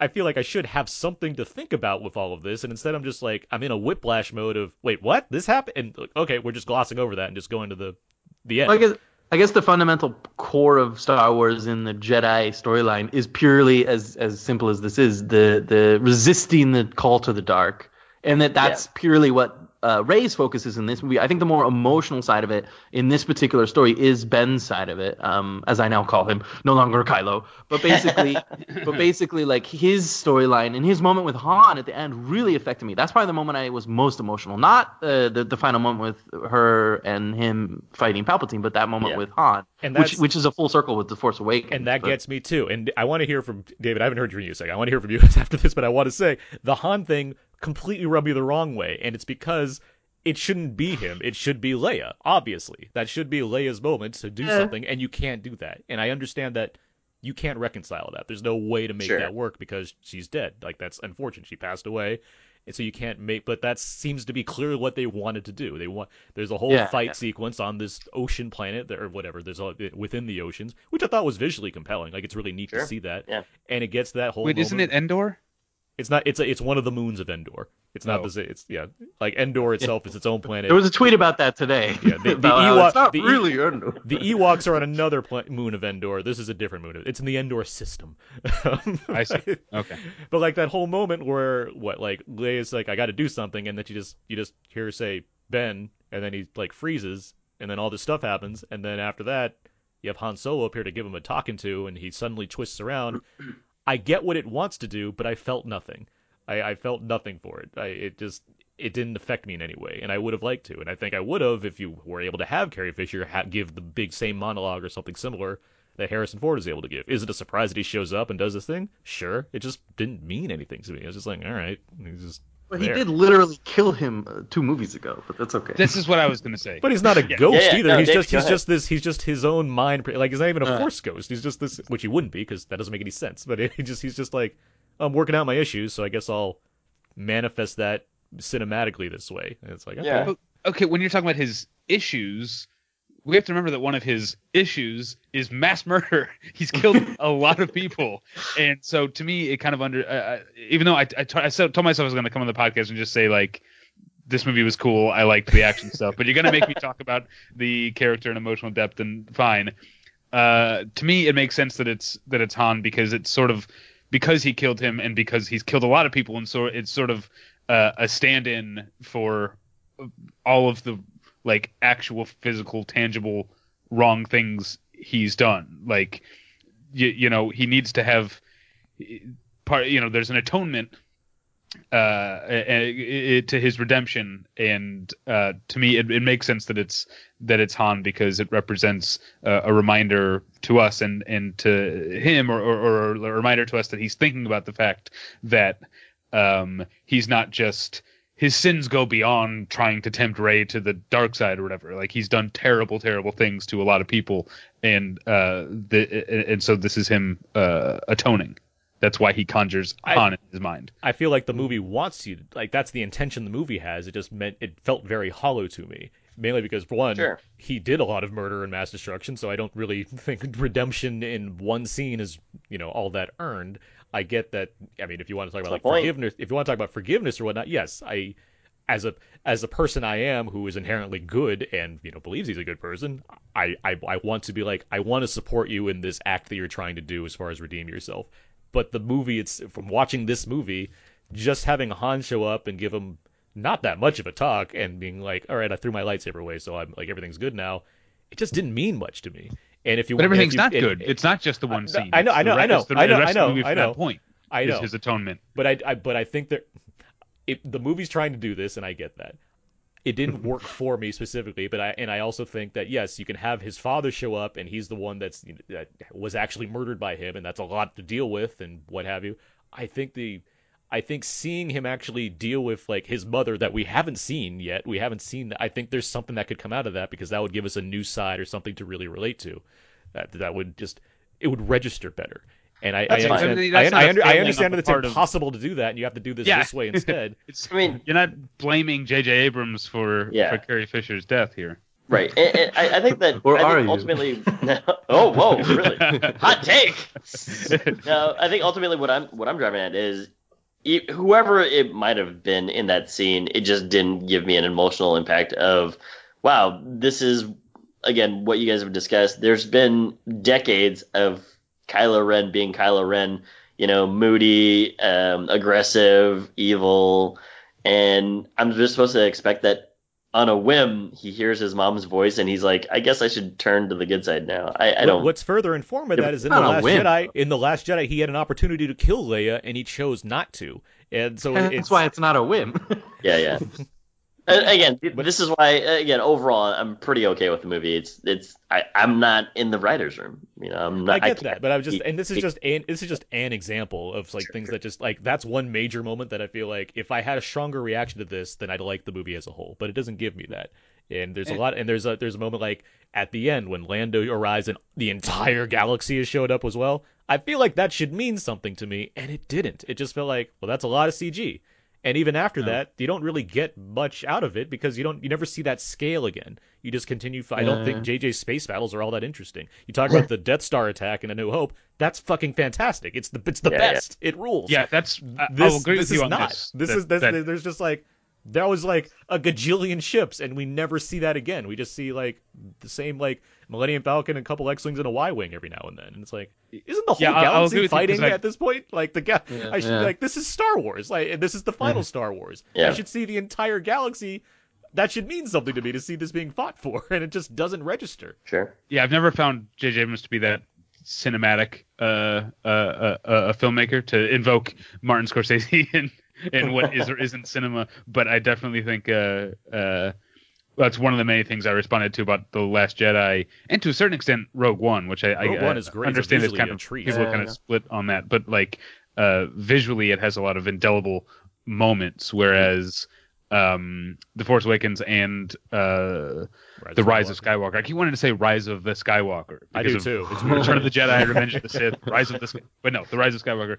Uh, there's a couple of things I really like. The um, the first time they did Kylo and Rey, you know, fight the astral projection, you know, Yeah. lightsaber pretty fight, and there's like the those uh, I don't know what those are, grains or legumes or whatever that like spill all over the uh, trophy room. That's super cool. Space I like. I believe that's what they What are they called? Space legumes. Space legumes. Space legumes, yeah. Uh, I also liked the weird like um uh uh Burning Man uh Big Tent Revival uh Alien Renaissance Festival. I liked that, especially the one where the the the shot where all the they're like line dancing or whatever. That that Uh, entire was- planet sequence I really enjoyed. I like like the the concert thing, the the speeder bike chase that follows, the Mm. weird hole they fall in with the space snake. Everything's space. It just makes it easier. Like it's, Yeah. I, I liked all of that stuff. Like that's all just like that Well- felt like fun Star Wars. Yeah, David, go ahead and finish your point. I, have, I certainly have a question for the entire panel here about the about the plot. Um, coming up here soon. Uh, what wait, I think I made my my point that um Okay. uh, I If agree you- with I agree I agree with Aaron as much as I, even though I like the movie more than him I, I agree with Aaron on the uh that uh I wish it felt more uh cinematic. To go off to go off that cinematic point real quick, I think Yeah. the the stuff in like I think the Palpatine plotline is ridiculous. It's a bunch of nonsense that doesn't get justified very much. yeah, so that, that's like- essentially that- my question. But but, but but but but real quick, the cinematic presentation of it, I really found intriguing. That was the most I felt Abrams was actually trying to like reference other film. It felt like like there was like Metropolis going on or like Dark City. Like it felt like there was actually something to like grasp onto from a this is my cinematic influence type of level because there's a lot of like horror movie makeup going on and atmosphere. That stuff really registered to me. I wish the plot, you know, mattered more, but the the visually, I thought that was interesting. Got it. So the question I have for you guys, and Aaron just touched upon it, which is, you know, Rey's been trying to find out her origins for the entire trilogy. Um, it's revealed in Last Jedi that you know they're nobodies. They're they're they sold you for drinking money, and in this one, it's Supposedly. supposedly, and in this one, they supposedly If you in The Last believe Jedi. Kylo. yeah, ex- exactly. If you believe his his his uh, plot twisting ways, and in this one, it's revealed that she is the granddaughter of Palpatine. Um, and how did you guys take that? Because Aaron, I think that I'm on the same page. Of I kind of really rolled my eyes hard, um, and I was like, this is too convenient. But I'd love to sort of hear what some some folks on the panel are thinking about it. Uh, I think I agree with you, but uh, not like with the di- with the volume dialed down because it doesn't. I was like, yeah, that's dumb, but I didn't. It didn't. Uh, it didn't uh, take me out of the movie that much. hmm I I guess. feel I feel a lot like that too. I, like I don't know anyone who would truly justify it, especially because as you guys already pointed out, the the movie doesn't justify it very It much. doesn't. He's he's he's like he's in the he's in the opening crawl. Uh, he's in the like second scene of the movie, Yeah. and and and then like that's it, and then you're just like, oh, Palpatine. Um, He's back because they, I don't know, found his body somewhere. Yeah. and like put hooked him up to a juice machine with wires. Yeah. What what doesn't bother me, and I read one of these um, pieces from a, a writer who was really beholden to the nobody idea, and of course, I, I after Last Jedi felt very much the same as a lot of people did, which is like, you know what, that's a cool concept, especially within the Star Wars realm. The fact that it isn't doesn't to me completely negate and throw away the Last Jedi's attempt at that. It's more of a um, like I was thinking about it uh, the the other day about like w- uh, actual orphans or let's say someone in real life on planet earth um, who was uh, you know left by their parents when they were young uh, raised in foster families and spends their whole life not knowing their parents you know till they're in their 20s let's say and then suddenly their parents or parent or whoever's left somehow returns their life. I'm sure there's actual indie films like this and then they have to deal with that too which is basically to me it's it's the duality of that kind of life which is one you've already established your entire identity and who you are and everything about you which is the case with Rey as a nobody as someone who doesn't have parents as someone who's a scavenger surviving. That is who she is nonetheless raised and, and created that way on her own. And then nonetheless her parent whoever it may be could be an asshole it could be a very nice guy comes in and changes her in some way shape or form so as a narrative structure, that didn't bother me as a like, oh, okay, it doesn't it doesn't make me hate that they're they're you know they're going back and ruining the Last Jedi. That doesn't bother Sure, me. yeah. What, what bothers me is what you guys have all said and what I kind of agree with wa- was the oh, Palpatine aspect of it. Like, uh, okay, Yeah. I, I know a lot of my friends and I wanted it to be Obi Wan if it had to be someone, you know, and I, I think that's even more eye rolly. But it's like if they're gonna choose someone, Palpatine was like the the weirdest of all choices because there's never enough time in this movie alone for her to deal with the ultimate uh, again narrative aspect of what they're trying to do, which is you're you're from a bad side. You should embrace that bad side. And this is a, a cliche trope is like the but you have to reject your bad origins and and and you know become a good person through your own. And the film attempts to do that in what two hours and twenty minutes. and that's the problem. And of course it, had- gets there, but it doesn't. Yeah, and I, I am I'm actually one of the, the people who would truly love to see 30 minutes more in this movie Yeah. and would enjoy it if they padded it out a bit more. Well, Which I I, mean, find I- strange because they clearly could. Endgame is an example of Disney putting a three hour movie out that did perfectly fine. They know they could do that. I have an issue with the frantically paced editing of this film. I do think it it could use a lot of room to breathe. But yeah, in terms of the Palpatine stuff, I I agree with you. I think there. I mean, if there was a grand plan for this trilogy, which there was to a point, as far as here's like a beginning, middle, and end, like things that kind of happen. But it seems like it seems very clear that you have J.J. Abrams and Rian Johnson being like not clashing as personalities or like in public, but as far as Definitely at films they- odds the- with each other. The, films they are making are at odds with each other. They Yeah. could be perfectly friendly with each other. I'm sure they are. I have no doubt about that. But in terms of the movies that they've made, it seems like by doing the and having J.J. Abrams back on as opposed to being initially hired, since he was repla- he replaced Colin Trevorrow, you have a str- you have a series of films that are at odds with each other on a narrative level in terms of what they're trying to accomplish. And inst- and so instead of seeding Palpatine in throughout this trilogy, you just kind of like, I guess we're doing this now. Like that's how it feels in the film, regardless if that was intended all along. It does mm-hmm. feel like a what if we just brought Palpatine back? Like it feels, it feels like on a whim we decided to be like, yeah, we can do this, and you know, a few lines of dialogue here and there, we can sprinkle it in, and it'll make sense. And it's like, well, that's that's fine for the thing I described, which is big budget Star Wars movie. But as far as wrap up of both this trilogy and nine, 42 years worth of films, it feels a little. feels like if we're gonna tack this on, we should have more tact in how we're doing it. I think the other the other thought I had was like, okay, so the, the narrative they want to accomplish with this film is and, and with the new trilogy is uh, Ben's redemption through his relationship with Rey. So essentially, by this final movie, they don't have a main villain because Kylo, who was the main villain for these last two movies, is going to become good or or give that up by the end. So then, who should be the villain? Who is the big bad must defeat thing? if not Palpatine, and of course it's the ob- it's it's such an obvious. But I'm, that that was the thought I had. It's like, okay, well, uh, no one seems to like Palpatine's introduction or reintroduction. So then, who else or how else could they have established something that- for both and Ben that's and think Rey that to the- fight against? the David, the, yeah. the story of the trilogy is not it's uh, it's not just Kylo's uh, redemption or I can't remember the phrasing used, Sure. but it's not just Kylo's story. It's also Rey's flirtation Ascension. with Yeah. with the dark. with- But it's her. flirt- I think it's about her overcoming her own.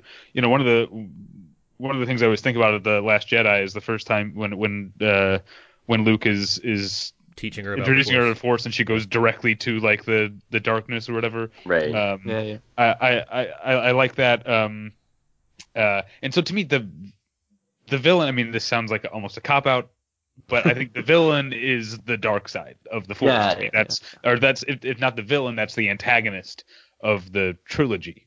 Um, is that we're dealing with two characters, um, one who has already given in and is clawing. The story is him clawing his way back, and then one who is uh, coming. I think I I don't know. Like I said, it's been a long time since I rewatched the original trilogy, but I feel like Rey comes closer um, to the dark side than even Luke ever did uh, um, in in the in the original uh, trilogy. I will to uh, a couple points I didn't get to, uh, did, couldn't get a word in earlier. Is that uh, um, yes, as Aaron reminded us, I want to say to Aaron and all the other critics of uh, the Rise of Skywalker is uh, look on the bright side. We could have had a Colin Trevorrow movie. Right. um, at least we didn't. Let me let me Uh, real quick add. Like, I'm not gonna Sure. say that Colin Trevorrow would have made an amazing film, but I do think there might have been more choices, uh, more ambitious choices being That's made. Regardless, fair. regardless if there was wild swings that worked out where, terribly badly, I do Alright. think there. I Yeah. I I am curious what that would have looked like. I Fair. I'll just put that out there. Um, What- what was and your another other thing I'll say about I, I think honestly to me I think a big reason that it was Palpatine is because as as Alec pointed out so many people had guessed about Rey's uh, parentage or lineage you know you mentioned uh, Obi-Wan uh, that I think maybe they just wanted to bring somebody that no one had guessed because this character was Interesting. long was long gone uh, although it is uh, it's easier uh, and uh, less repulsive to imagine Obi Wan Kenobi having a sexual relationship with someone than Emperor Palpatine. Oh yeah, I want. I Thought, wanna thoughts that I never around- wanted in my head are now in my head. Thank, thanks, Dave. But it, everyone says that, but I'm like, you can't forget that he was literally a senator at one point, and that's probably when he hooked up with. He was a he was a Oh. dashing senator. Come on now, back Right, in He had uh, hair episode- back then. before, yeah, before all the uh, the darkness made him all pruny. Yeah. Yeah, man, come on, look at that. We got some crazy senators in America who are married. Yeah. I don't want to name names, but there's some people out there that you're like, how is this person married to someone? But they are. That's a Hashtag good political That's a good point. So, a question for you guys, uh, still on some of the introduction of, I, I would say, world planets. Um, you know, one of the things that people didn't like that Last Jedi did was like, oh, why, why are you going to this gambling planet? It takes away from the the plot line. Um, and in this movie, we do have them going to various places, and I don't think that really took away from anything. Because people are dumb. I mean, that's that's my main. I mean, yeah, and- and- I, I, like, I I have no, No, problem and with let me, cancel let me just bites quickly add that, like, at the end of this movie, I'm totally on your train of like, I was like, everyone who hates Last Jedi owes Rian Johnson an apology. That's that's where I am. Um, but I'm just like, again, I, I I'm not the filmmaker, so I, I it's, it's just an overall okay movie. I'm not But gonna yeah, say like I'm not gonna say like that movie is flawless, although I I don't really have anything that I want to call out as a flaw because I just don't see it. I'm not gonna say that people are wrong in not liking something. At the same time, it's like it's a Star Wars movie where we go to new planets and meet new aliens. So I'm not sure Yeah. what's the big deal about going to a new planet and meeting Yeah. new aliens. I just my, and and my mo- espe- question is especially for a sequence like- that takes less than ten minutes in that movie. But I mean, and it's a fun whatever. but my, my question isn't so much about like, well, what's the difference between Last Jedi and this one? More just like, hey, yeah, we talked about like the the Burning Man festival, and I was like, this is weird for me to see on the screen. But just overall, you do go to these places. I am curious what you guys thought about the new creatures that we find, like um, Uh, Babu Frik is the best. Yeah. Babu Frik. Yeah, he is. Ba- Is it Babu is it he or rules. she? I think it's an it. I said Well, yeah, Babu but- Frik rules. That's all I said. I mean, I know, but I've wondered because Frik is uh, awesome. Shirley I thought it- Henderson is Babu Shirley Frik. Henderson voices Yeah, yeah, Babu. Frik. So yeah, I thought I thought it was a guy, but it's obviously voiced by a woman. So I'm like, well, maybe it's a she. It's an alien, or, or that's what it it is. or- Like, And I will say, after eight movies of being of never really finding C-3PO pleasant and mostly finding him annoying, that line, uh, Babu Frik, he's one of my oldest friends. Oldest maybe friends, the yeah. time I actually laughed at his So let me.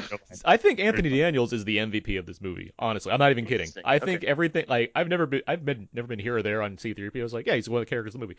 This movie, much like I think Force Awakens actually did a lot more of Chewbacca than any of the previous movies did. I think C-3PO is at his best in this movie. I think he has so many fun things to do here, and the way he's the way his line deliveries are, d- deliveries are given. I think completely add to the movie's fun feeling. Like they're like a part where like he's just explaining things and they all look back at him and he's looking at them and he's like, What's Yeah. going? and then he looks behind him Yeah. like as if like Yeah. there's something else. It's, it's just there's a lot of that throughout this movie that I think is really or like uh, when he has the Sith stuff in his head and he's like, oh, we can't do this except for the memory of, my, of the scan in my head. Like, it's just, There's a lot of like really funny lines that he has and just really keeps adding. Well- and it never feels distracting. It's never annoying. Like it's just like he's just great in this in his movie. wheelhouse. He, he, I see what you mean by type fives from everybody now. But uh, there's also a lot of humor in this movie for sure. Oh, let me add this too. The Maz Katana is practical in this movie. Yeah, that Oh. surprised me. but, Okay. Yeah, Oh. I didn't I didn't realize that until actually I in didn't realize Kanata, that. her right? three scene? Kanata, katana, kanata, Maz The Kanata? katana's a sword. Kat- kanata. Yeah, yeah, sorry, katana. I'm saying it backwards. Kanata. Yeah, it's a practical creature this time around. It's been digital the past few times. Like, oh, But her fa- her face must be CGI because it no, was it's still, it's mo- still no, it's practical. It's a practical Oh, thing. wow. No, but the, but the Lupita Nyong'o was at least in the first two was motion captured facial. I, I'm aware that her that's the case. I'm saying in this movie they made a Maz Kanata. Wow. Oh. No, I know. I figure the puppet is made, but I feel like they CGI'd like eye and mouth movements on top of it. It doesn't really move though this time around. Or it moves like a puppet Nah, this time around. she's All only in a few well, scenes. Yeah. We're gonna uh, Lupita, The come on the show. on, Tell yeah. us. I, I'm telling you, it's, it's She's they, made, they made a puppet this time. It was like, okay, Wait. that's new. To get back, in, I know I I know I like the movie, but uh, bringing up Maz Kanata uh, actually does remind me of one of my criticisms of, of it, which is that certain characters are just shunted off to the side. Maz Kanata is basically they they only they used Maz Kanata to explain what Leia was doing because they couldn't shoot new new yeah, Leia exactly. stuff. That's exactly the reason. Um, but uh, I also felt uh, one of my favorite parts of uh, the Last Jedi is uh, Rose Tico and, and Kelly Marie Tran's performance, and I was kind of bummed that uh, she has nothing at all to do. when, when they're all like, "We're gonna go on this space mission," he's like, "I gotta stay here and look at computers." Yeah. Yeah. She, But what- she literally here- had here's- zero to do. Here's my thing. First off, I really don't like the way people are saying that like JJ is against her entirely. That that to me is nonsense and ridiculous. But I my, my question true. is, I don't. I don't think he's against her. I just think he's just like, all right. no, I know, but that, a lot of people have been saying that because she's not main, like they're they're just attacking JJ. I'm like, okay, that's crazy. But my question is, she achieves her goal uh, as a character in uh, Last Jedi. She's fantastic. She achieves her goal uh, by the end, which is that that iconic line of like, we have to save what we love, and she achieves that as her character arc and goes through a lot of that. What would then her point be in this movie? Like, what what did you want her to be? Like, where else would I, she have? I just fit? would have. I mean, I, for more, just for more. Uh, Just for more uh, of her. I was going to use the word color. I don't mean in terms of uh, the diversity. I just mean like Careful here. I, I just literally mean she's a great screen presence. She's great Yeah. energy. It would have been uh, the movie would have been more fun uh, with more of her.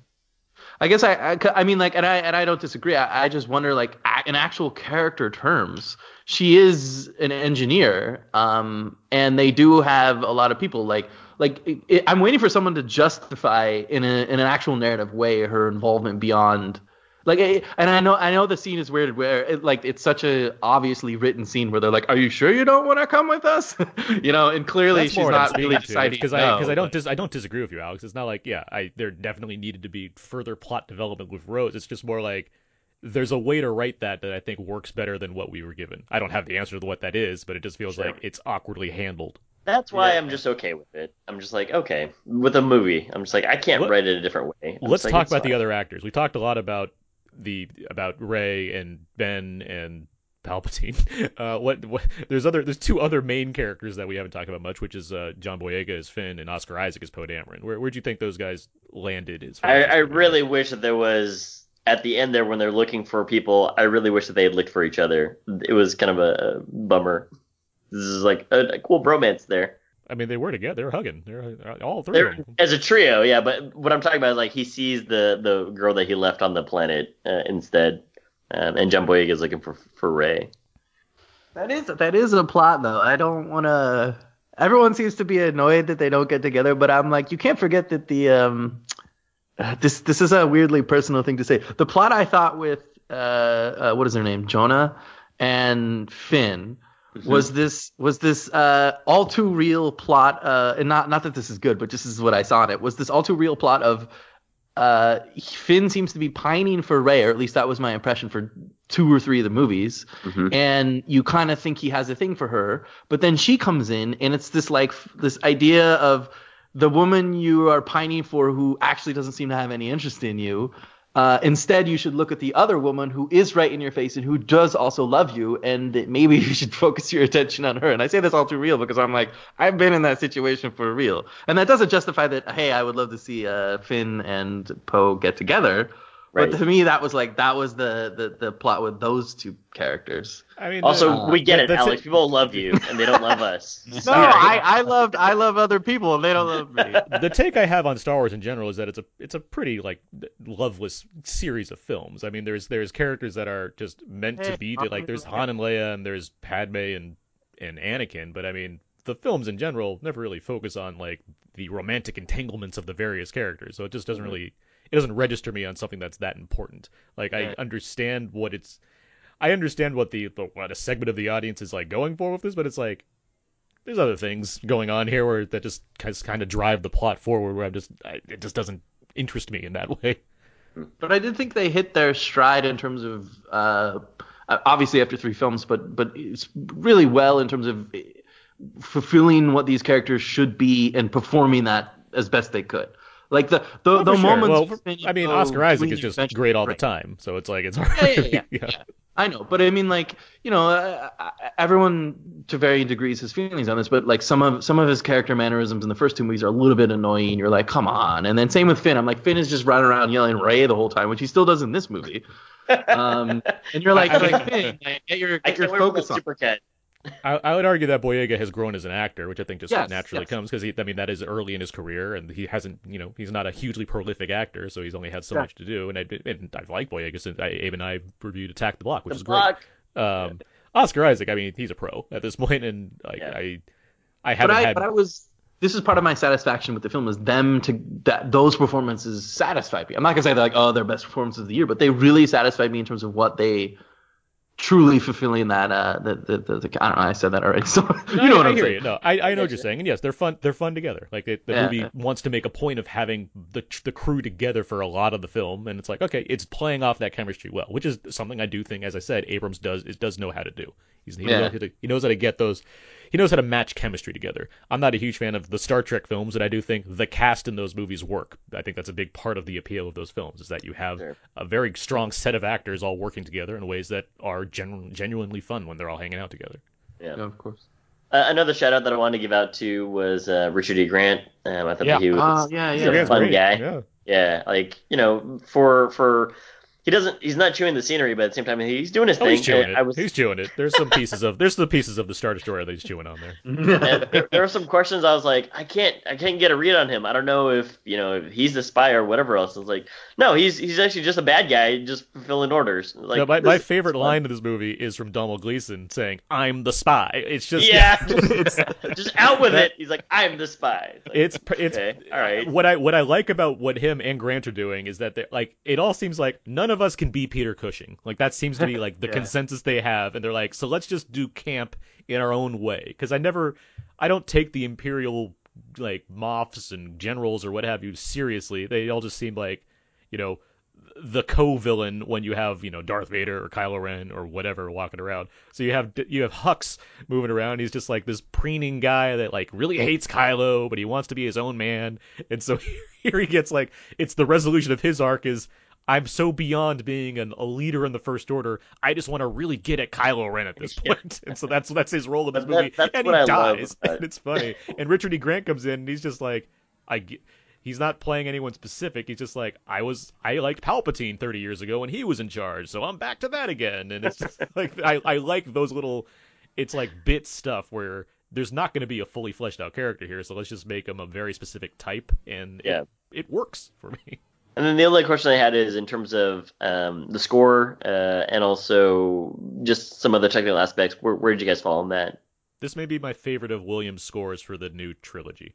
Hmm. I, I Force Awakens I thought was fine. Like Rey's theme, I think is the most That, that's one that stands out to me. It's the only most. standout track. The Last Jedi, like a lot of people like the Last Jedi score a lot. I thought it was fine. It didn't stick out to me in a specific way. I thought this one actually did a lot to play with the varying themes that we've heard throughout this series. And despite J- Abrams really hates the prequels, it seems, because there's nothing about the prequels in these movies. Not even like Duel. I thought Duel of Fates was going to come up at some point in this film, and it didn't. And I was like, all right, whatever. Um, But no, I, He hasn't, thought this, he hasn't watched those movies yet, so he can't. Uh, he doesn't have a reference point. I mean, based off these movies, I wouldn't be surprised if he hadn't watched the prequels all that much. Yeah. I I also love the um I don't know what the name of it is the adventure theme like uh the first time it plays is when they get into the Falcon cockpit together for the first time like 30 minutes into the movie.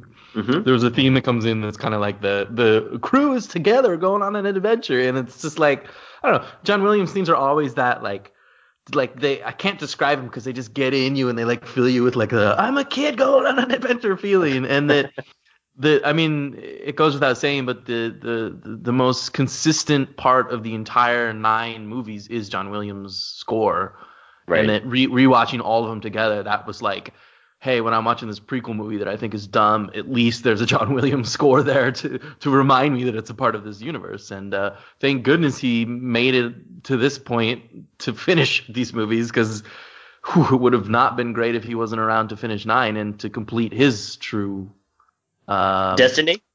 yeah, well, I, I don't, know. know I what like- to say, but like, full, you I know, like- I 'cause like he's, what- he's not only known for Star Wars, but nonetheless, Yeah. he fully, he like, I'm glad he could finish nine, and and like, kind of like you said, Aaron, like, yeah, they, uh, um, I feel a little bit like you do with Last Jedi about this. I'm like, yeah, a lot of it is great. It- It's not, I don't find myself listening to it all the time already. Maybe I will in the future, but um, I, I just still love listening to his scores in the Star Wars movies, and they wouldn't be the same without him. it's like the one bad thing I say about the Last Jedi. It's like, oh, the score's fine. like it, it does its job. Um, what was gonna? Oh, there was another cinematic moment that I wanted to point out. Something that really stuck out to me. It's the opening. It's when Kylo Ren is in slow mo, like destroying creatures on Red Planet. I was like, Oh, yeah, yeah. all right, give me more of this stuff. Like I, that. I, we the connections this movie has to the Last Jedi. I, I agree with Alex. I mean, I don't think it's I don't think it's spitting in the face of that movie. I do think it has a lot of like, all right, yeah, I have to follow this thing now. This is how I'm doing it. And I do think the carryover of Ben or Kylo, I do think it shows in the early scenes of this film where it's like, yeah, he's still this power hungry brat, like who's just like going around the galaxy just slaughtering fools. And has his Knights of Ren, who look like there's in a Creed video standing on a rock at one point. Like, Yeah, there's just a lot of stuff. One of those guys was like carrying a garden hoe, and I was like, that guy is the one that you don't want to fuck with. My first thought when we saw the Knights of Ren was uh, Slipknot's new mask sucks. it's a blend. They're they're a Creed Slipknot Yeah. tribute band. I, Also, I you- would watch a spin-off series with them, but I, I don't know how they make Would that 'cause you? they I just mean, be what do going they around. do? They're, they're well, just, no, I know they just slaughter people. Yeah, they're slaughtering. They, they But what does the literally are. Mandalorian do? He just slaughters people too. Yeah, but he's taking care of a baby. Yeah, He's maybe they give about him. fatherhood. Maybe they give the the knights some thing to take care of too. Yeah. I, The, I do want to um, also just quickly add that um, uh, if you want to follow emo Kylo Ren on Twitter, that's a fun that's a fun account. Alas, no longer emo. No, he was pretty emo at the end too. A, Yeah. a couple more points. Yeah, Emo at the end, really? I mean, yeah, I guess so. He was. He like, was crying, his- man. He had. I the know he was. He was wearing his like sweatshirt with a hole in it, coming out of like a Cameron Crowe movie. We're like, I'm coming, Rey. Like, okay, Exactly. um, what was I gonna say?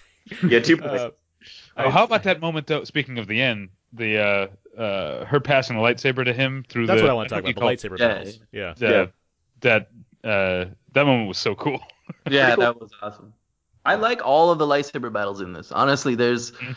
especially uh, not to criticize the Last Jedi, but there was like eh, there wasn't a lot in that movie lightsaber battles, and I don't want to say that Luke's moment, while impactful in the choice that Rian Johnson made to show that like lack of a battle, lack of a fight, this Mhm. kind of like followed up with like yeah, I finally got some good lightsaber battles. Uh, my counter is I think the lightsaber battles are all conceptually good, but visually all pretty bland. And the Last Jedi fight with Gray and Kylo teaming up against the Red Guards and Snoke's room Yep. is one of the best lightsaber Yeah. batters I've seen It- in this whole certainly saga. is. So, That is- I- yeah, I was and what happens afterward is one of the best dialogues in my life. I, yeah, I, I agree with you on that. I was thinking more of the um the the Luke versus Kylo part at the end of the Last Jedi. Like I mean, I, that's wanted its own thing. I'm, I, what Yeah, yeah, what yeah. I'm saying is I I don't think these lightsaber battles are particularly well shot. I think it visually of they're interesting. Visually they're in, yeah in Rise of Skywalker. I think visually they're interesting. Like the the force timing between them when they're on that planet and the ship and they're going back and forth like with the with the sea legumes, uh, the space legumes. I mean, yeah, Yeah. that's Yeah, That's the- everything's space. that's that's neat as far as the idea of that and the fight on the ocean thing like that's the setting is cool and what, but like that fight just feels like it means nothing because there's nothing that registers it. She's just like I guess she's just angry and she's just hitting it a lot and there's no real. I want. it comes down to that emotional thing I'm talking about, where it's like it's just not connecting to me on that on a very high level. And even the final fight, again, very cool as far as he gets the lightsaber, he makes that face like okay, and then just starts squealing on the Knights of Ren. But it's nothing of n- nothing in there is cooler than anything I saw in the Last Jedi as far as that fight with the Red Guards. Like that's just ama- that was Yeah. amazing. Well, I want I want Steve Yedlin, the cinematographer for Last Jedi. I want his cinematography with these Rise of Skywalker's fights. He he like he true. I mean, the the, the super iconic shot of um, when he kills Snoke is just like I wanted Uh-huh. more of that in this movie. yeah, Like as you're saying, like I love the choreography of the fights, but I, I, I as much as I don't want to criticize it, I agree with you Aaron, about this about the cinematography of these fights not being as at least not being as visceral as I wanted it to it be. It doesn't. Yeah, Right. it feels like I'm missing like the swings. I'm seeing a lot of the clashes, but I'm not like it, it's weird. I don't know. It just didn't. But quite I, but I do me. as a as a lightsaber nerd, I am more than happy with the fact that we get like a good 45 minute chunk of various lightsaber battles in various places. Well, that brings me to uh, the that brings me to the last thing I want to get Yeah. into, and then we can kind of move on. But it's the the fan service aspect of this film. I do think there's a lot of like, let's give them what they want attitude going on here, and as a result, it leads to less challenge. And I do think if you're challenged, it's going to register stronger, which is I think part of my problem again. I think if we're just delivering on everything, then it and I get that it's the final thing, so you have to deliver on a lot of things, but it feels like there's not much I mean, it's the same argument I'm having. It's just this.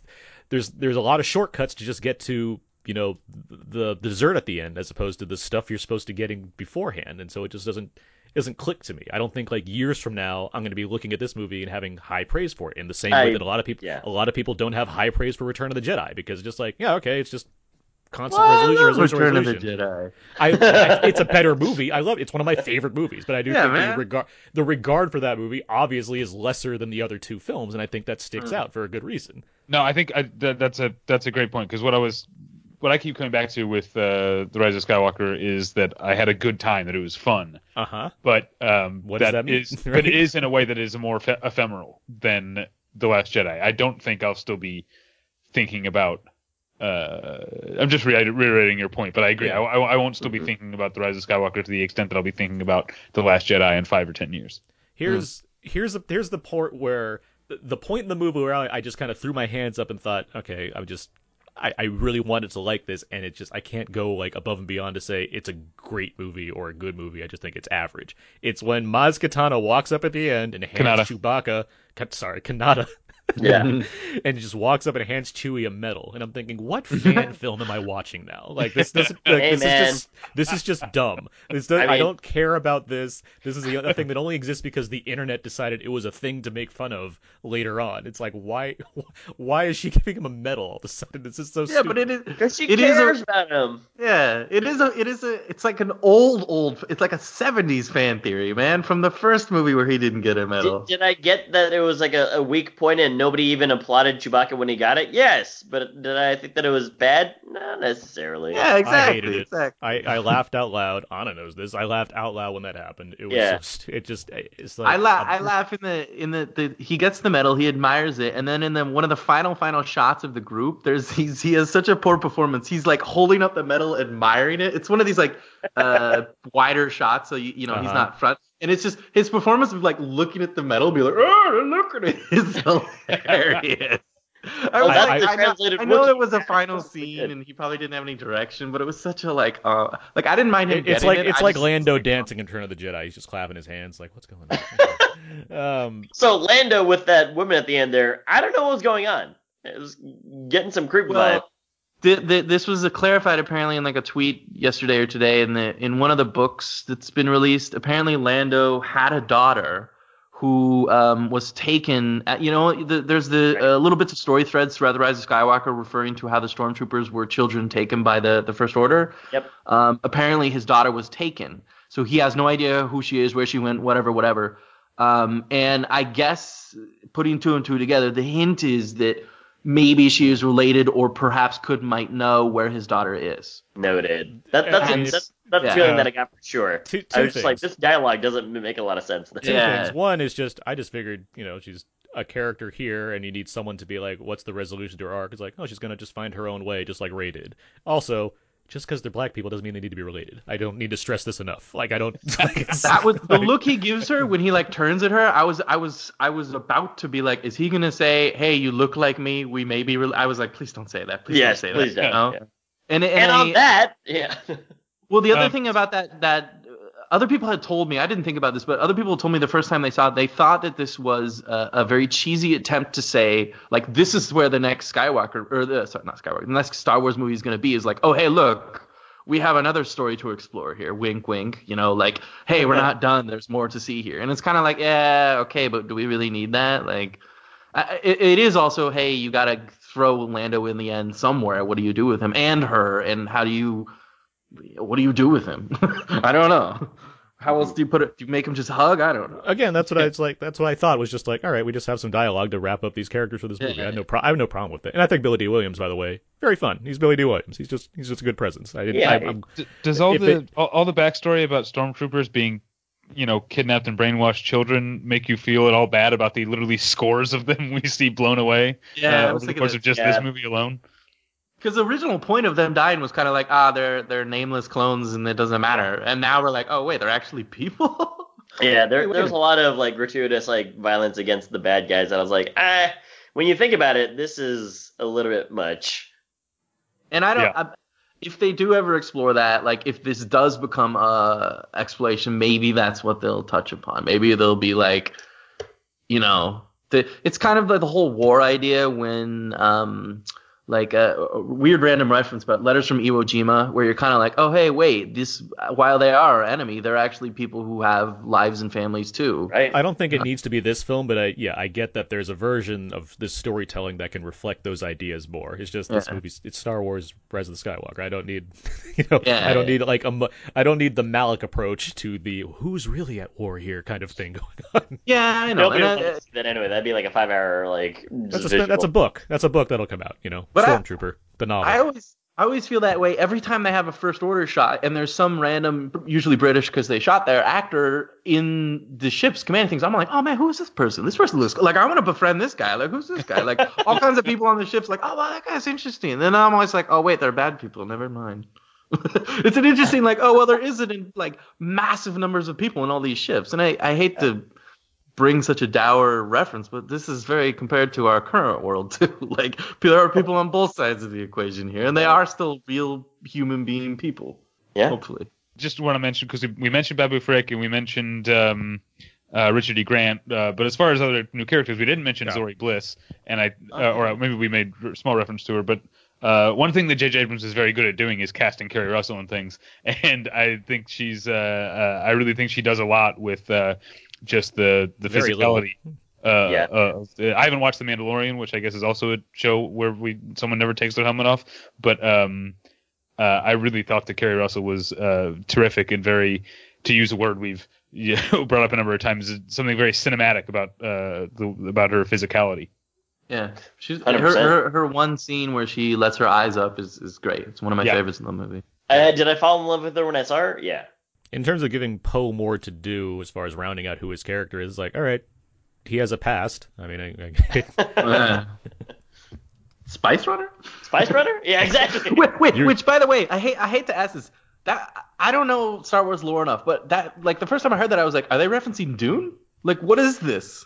Yes, it was a secret tie into Dune coming out next Christmas. No, but but, uh, but I was just like, is I was like, is there is Spice a part of the Star Wars history too? Because I mean, clearly we all know it's a Dune thing. I was like, wait a minute, is this some sort of giant connection to? I mean, Dune? it's, I mean, all of history, a a lot of history in terms of us discovering new continents is about we got to go find the spices and things from different places. Uh, trade them. I mean, it's not a new concept a- as far as it's a generic why you term. Yeah, yeah, yeah. Yeah, because it's Star Wars. You need to like you have to relate a whole bunch of stuff in easily digestible terms. So in terms of how, if you're gonna But- like but the- introduce new ideas, it's like it's easier to say Spice Runner than like he mined the ordium off of planet Joe Six and like Yeah, I but- mean like, But that's my point. But the, not to go on about this, but the point is that they chose the word spice. They could have been like you were a junk runner or you were a droid runner or something, but they chose spice, and I was like, who's got blue eyes? Where is this? You know, like where's- I mean this movie also has space slugs in it. So what do you want me to tell you?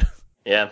Yeah, that's With, true. uh, there was another one. I was like, man, this is a, this this is to Dune all over this movie, which is weird because we do have a Dune movie coming next December.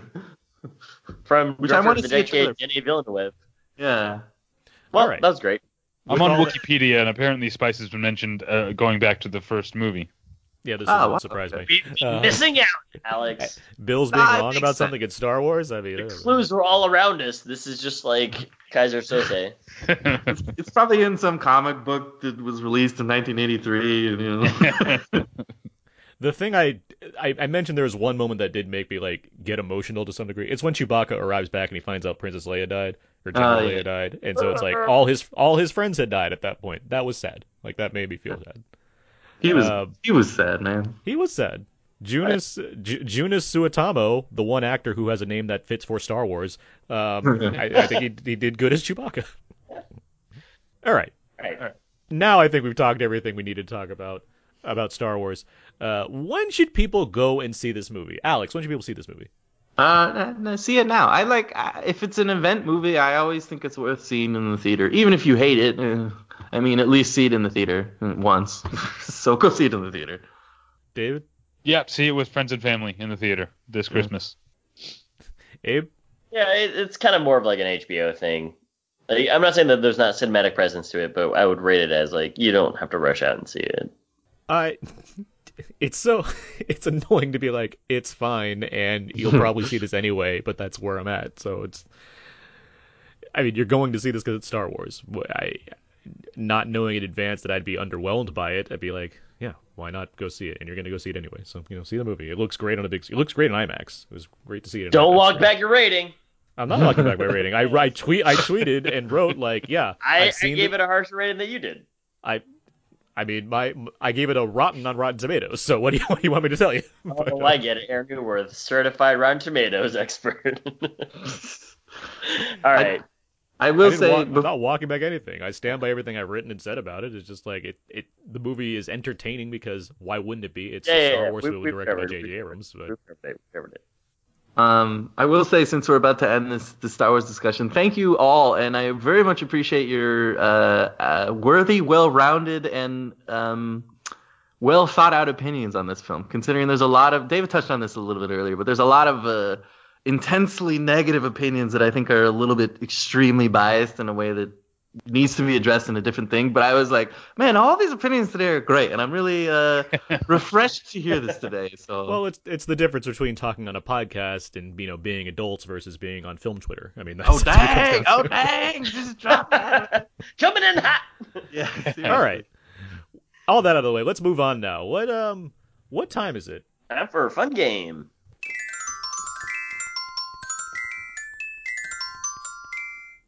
Aaron is actually the xylophonist uh, on John Williams' crew. Yeah, yeah. He he hired me on, and um, it worked out for a while. He thought I was adding a little too much in the asteroid field uh, Mhm. chase music. That makes sense. Also, John Williams cameos in the movie. He's a bartender. Yeah, it was great. He's wearing a like a monocle or something, and it's like okay, fun for him. I'm sure he requested that. It's like, okay, guys, I've been doing this for 42 years. Let me be in one of these movies. Maybe a, maybe a bartender. Um, all right, I have a game for you guys. Okay. It's a tagline game, Skywalker Bloodline Edition. Okay. I'm going to read the tagline for various movies. All of these movies feature an actor who has played a member of the Skywalker family. Got it. If you think you know the name of the movie, buzz in with your name and the movie. Make sense? Yep, Yeah. makes sense. Okay. Here's the first one. Manners maketh man. Abe. Abe? It's Kingsman: The Golden Circle. No. Hmm. All right. I'm out. Why would you opt for the sequel? Yeah, I was saying, Alex, isn't it just the Kingsman? it's Kingsman Secret Service, yes. Like, why go to the I sequel first? I was like, I know this tagline. Trigger this. Like, you're, Could've you're, been- you're... You- the trick would be the established saying of the first movie would be the tagline of the second movie. Is this is this because it has um Luke in it? Uh, Yes, it's because it has Mark Hamill, a member of the He's the Skywalker bloodline, the key thing that connects all of No, I know. I know, but I was like wondering, like, who am I forgetting? Someone in Kingsman? I was like, that has Colin no, it's Firth. it's the one very obvious one that you mentioned. Yes, it's Yeah. Mark Hamill. No, it's got Pedro Pascal, who's the man in the DeLorean. He is in the sequel, not a Skywalker. Yes. Another reason why Abe was completely wrong in saying the Golden Circle. Moving on. Here's the next one. The four funniest men in America are Eddie Murphy. Hmm. That's a tagline? That's a ta- that's the tagline for this movie. The other ones are very obvious, which is why I did not use them. They involve the character's name that Eddie Murphy plays in this movie. He Abe? plays at least four people. Yes, Norbit? it is. Who do you think from the Skywalkers is in Norbit? I'm just very. Yeah, but I, I, I can't think of any Skywalker. I was like, when did he play only four of the same character? Does anyone else have an answer before I give it? Uh, No. You could just guess. Nutty Professor to the Clumps. Oh boy. The answer is Coming to America, featuring James Earl Jones, Damn Darth it! Vader himself. what? What? That's the tagline? Crazy. Well, the other one is Prince Akeem is coming to America or something like that. So yeah, I'm not going to give you that tagline. that would have been But it's- it's- a- on your buzzer situation. It's I just mean, rare only, to have the, the actor's name in the tagline, but I mean, there's three of you, and there's only like four movies that Eddie Murphy plays a lot of people in. So you could have, by just probability, gotten the right answer if you guessed. Well, we named two of them. I know. I know. I named the worst one. Yeah, you did. Here's the next one. Rules of a trilogy. Chapter one sets the rules. Chapter two bends the rules. But in the fin- in the finale, forget the rules. Is that Scream 3? It is Scream three. Oh wow. uh, David, make sure to buzz in with your name. David, Scream 3. Carrie Sorry, Fisher. what is Scream 3? Carrie Fisher is in Scream three. Three. Ah, okay. these are these are such extensive taglines. I'm like fascinated by this is like a study of taglines. Like whoa. And, and, and David got one. So there you go. No second guessing either. He just got it. Here's the next one. Infiltrate hate. Oh, Second, say that uh, again? hey, Abe, Black Klansman. Black Klansman is the correct answer. Emo Kylo Ren. Yes. Nah, I was thinking John David Washington was totally a Skywalker. Yeah. well, we haven't seen Tenet yet. The- the- Yeah, exactly. True. Could have a lightsaber. Although, um, don't. A friend of the show, Scott Mendelson, he pointed out that Robert Pattinson seems to be cosplaying as um, Christopher Nolan, just like Yeah. just like he, he definitely has DiCaprio. an avatar in every movie. Yeah. just like DiCaprio seemed to do in Inception. Well, I said, not I he said, seemed to do. He he was. I said, I said in his page, well, yeah, and there's John, there's John David Washington cosplaying as Jonathan Nolan, obviously. All right, here's the next one. Invisible, silent, stolen. Hmm. There's Sounds a like second tagline. sounds like a John Woo movie or something. Here's the second one. The hunt is on. Abe. Abe, The Hunt for Red October. the hunt for Red October is the correct answer. Harrison Ford. I always want to be like Harrison, I always want to be like Harrison Ford's not in that movie, and Harrison Ford's not a Skywalker. Planes, Trains, and Automobiles. John, uh, Boyega? no, uh, I'm sorry, uh, uh, Darth Vader. Ba- Again, uh, Edward, Ed, or James Edward. Or, fuck! no, I don't know. it. James Earl James Earl Jones is in Thank that you. movie. You fucked me James up with Edward Harrison Ford. James Earl Jones is in that movie. Alec Baldwin. Yeah, Alec Baldwin, not a Skywalker. There It's we a go. shadow. Here's the next one. This one is ri- okay. The Dark Knight fights to save Gotham from its deadliest enemy. Abe. Abe, Um. No, I don't know it. Alex, is it Batman Returns? incorrect. No. Here's a hint. It's not a Oh, live hey, action Batman movie. hey. Yeah, Oh, Uh, Batman- Batman Mask of the Phantasm. that's correct because Abe was wrong anyway. But yes, David, you're you're right. Damn it! Mark Hamill as the Joker in Batman: Right. Mask of the Phantasm. Makes sense. Good movie. Yeah, it's a great Good. movie. Yeah. Here's the next one. Anywhere is possible. Hmm. Abe. Abe, Looper. nope. You're very close in the. It ends with an er. Oh, uh, yeah, yeah, Alex uh, Jumper. Jumper is the correct No! answer. Oh. And, With- and with- post Anakin. Hayden Christensen. Was it? It was his next attempt to be something, and then no one liked it, and then he disappeared.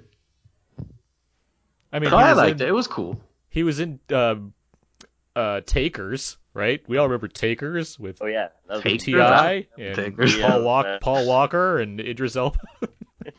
Uh, Shattered Glass. That's a good movie. Shattered Glass. That's that's pre, isn't that pre um, Attack of the Clones? Or is that the same year as Attack of the Clones? It's Uh, right it's not- around there. It's uh 03, so the year after. Oh, it's a year after. Okay. Yeah. Yep. Life as a House. That's before Attack of the Clones, though. Yeah. We all remember Life as a House. Oh yeah, Academy Award winning. it's not. Here's the next one. He's a man of peace in a savage land, suburbia. Ooh, that's a great tagline. Uh, Hmm. Suburban Commando. Incorrect. I'll give you a hint. The last word in that tagline is a big key in what the title of this movie is. Abe, Yeah. Suburbicon. Incorrect. I don't know who would have I been a like Jedi it's in that just movie. though. suburbia. but I don't uh, recall. It stars America's Dad.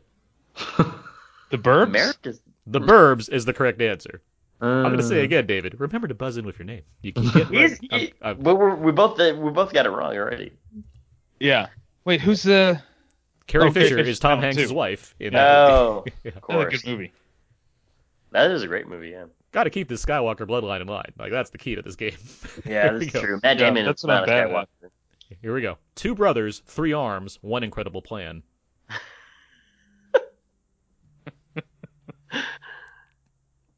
Uh, It's a recent film, as in this decade. Skywalker was there. One character only had one arm. Yeah, yeah. I don't know. It's a heist film. Oh, Abe. Abe, Logan Lucky. Logan Lucky Thank is the you. correct answer. Yeah. Oh. Adam Driver. LA. Did you see my hand? Get sucked into the vacuum. Here's the next one. Being the adventures of being the adventures of a young man whose principal interests are rape, ultraviolence, and Beethoven. David. David, A Clockwork, a Clockwork Orange. A Clockwork Orange is the correct answer. David Prowse is in that movie. Who's that? The he's the actor that portrays Darth Vader in physical form. Oh wow. Uh, Oh, Many you want to people see have him with played Anakin eyes. Skywalker. Yeah, a lot of people played Anakin Skywalker. Yes, you're. Here's the next one. Sometimes blank is the deadliest sound. Are you leaving the blank out intentionally? Blank Oh. is the answer to this question. Uh, David. Silence. Silence is the correct answer. Wow, David killing David's it. sneakily winning this game, by the way. I know. I can feel. I can feel that he's like surging ahead. Here's the next one. Get meteorized. Um. Hmm. Meteor Man? Yep. Meteor Man is the correct answer. What? Alex. Are you serious? I was gonna say that. Should have said it. I Yeah! didn't want to be wrong. Classic. Never seen it since I was a kid, but man, oh man, is it ridiculous. Who's in that one? who's, yeah, who's in it? James Earl Jones again. James Yeah, Earl Jones. James Earl Jones. Uh, I don't think I've seen this since 1993. Maybe I need to rewatch it. All right. Last one. Two dads, one toy, no prisoners. David.